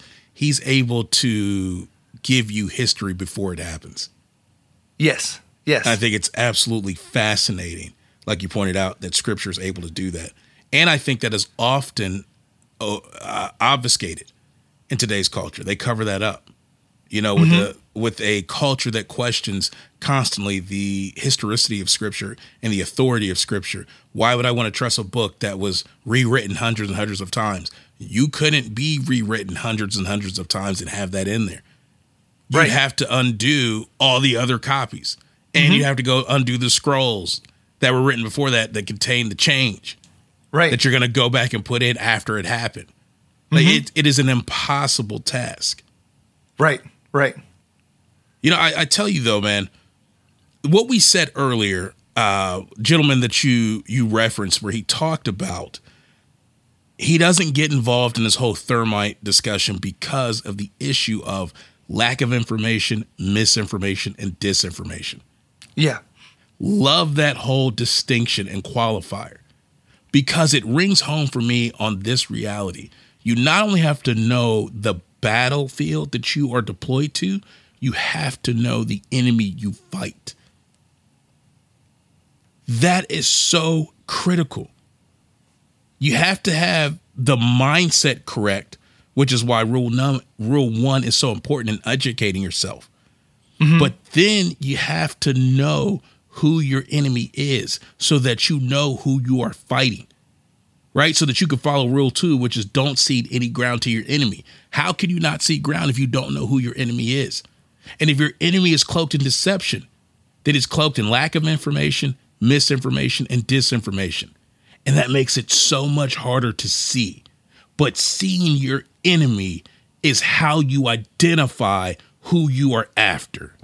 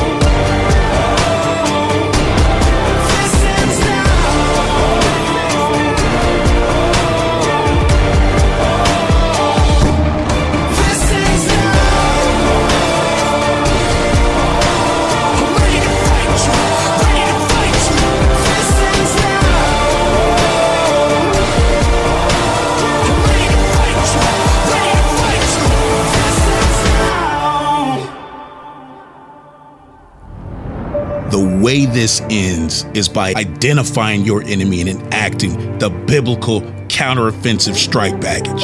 You expose your enemy, you oppose him, and you depose him. Ephesians 5 1 tells us you don't have fellowship with the works of darkness. You expose where they're at.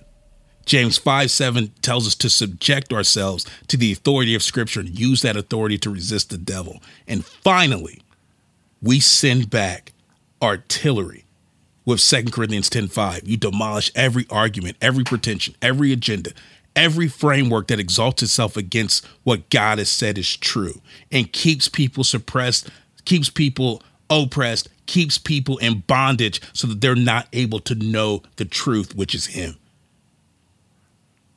That's how you would fight back against your enemy. But Well if you're going to do bro. that, That's Thank you, man. fantastic. if you're gonna do that, you got to understand there's a requirement, and that requirement is the third rule. You pray like it's all up to God, and you work your behind off like it's all up to you. Yeah, for sure. You got to do both.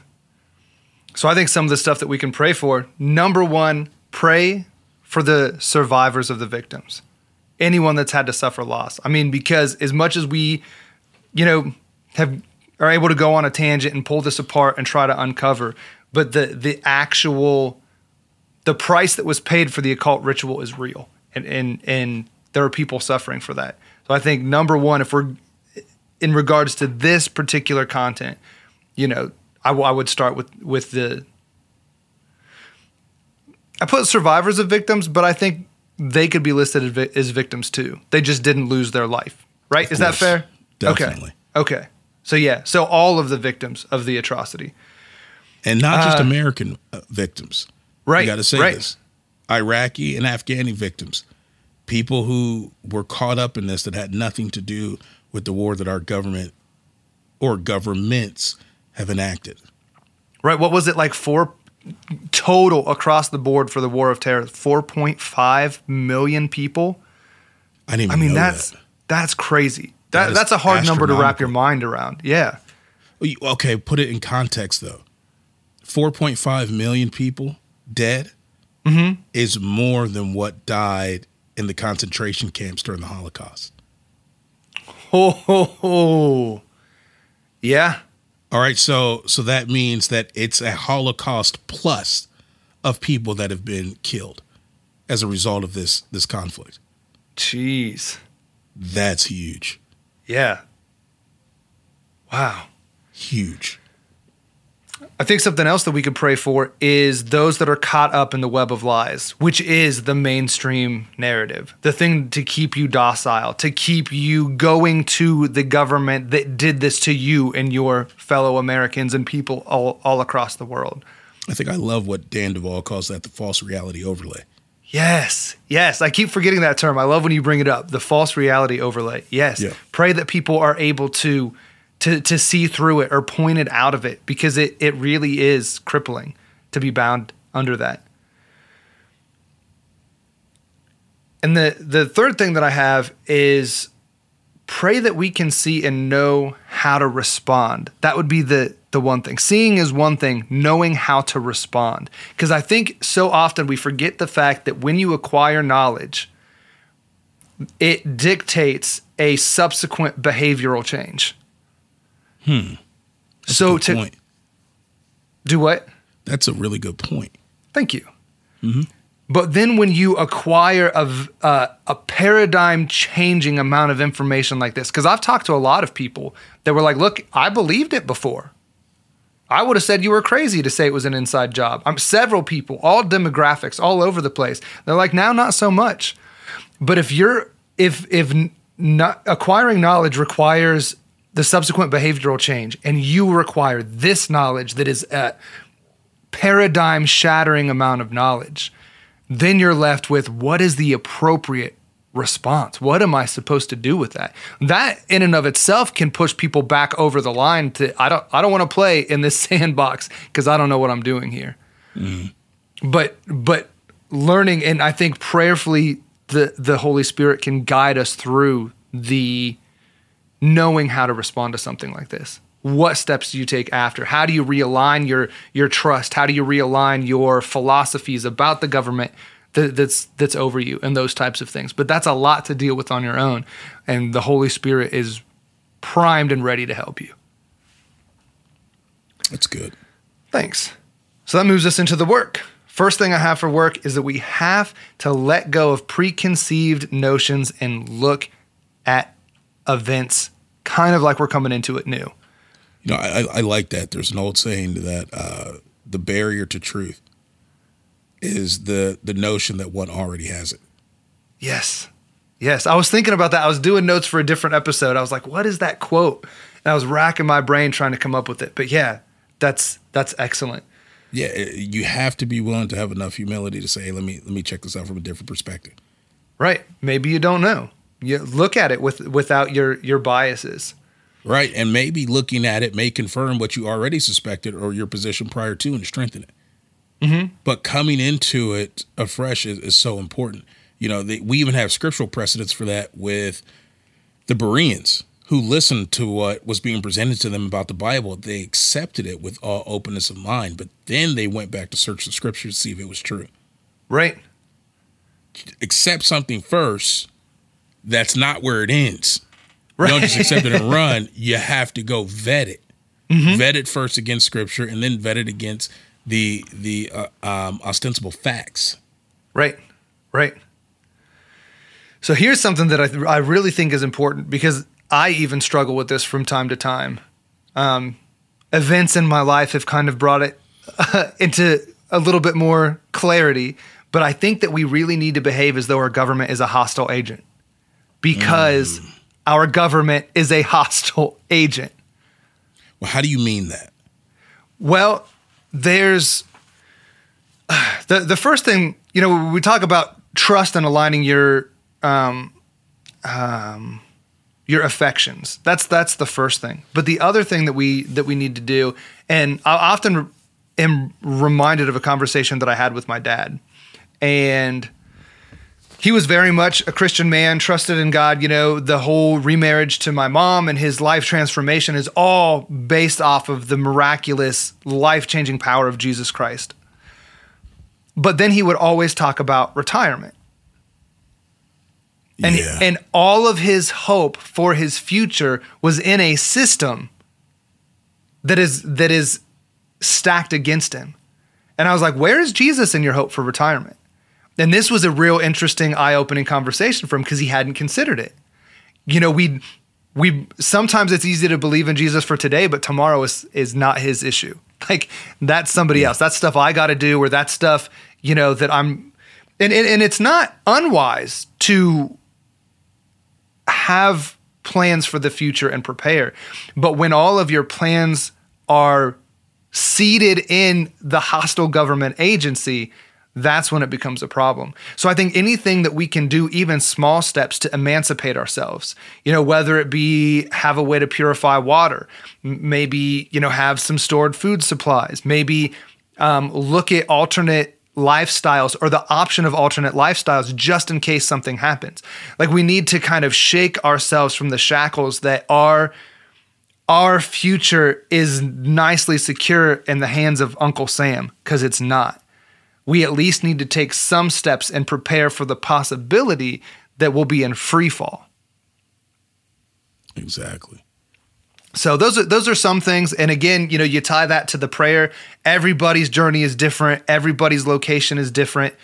Um, you know, everybody's um, shift or transfer away from trusting the government is gonna the walk's gonna be a little bit different. So, but I, I think it's important. The other thing in the midst of all of this is we should be moved towards compassion. Not being overly soft and kind and let people walk all over us, but realizing that all of the other people that you see in this nation are also under its hostility. And have that be at least factored in to our interactions and exchange with people. Yes, it should be, you know, modeling Jesus, but then we're also dealing with this as well. Um, I think it is, is important and, and would say a lot for the individual. So th- that's a few things. I think that's good. Thanks.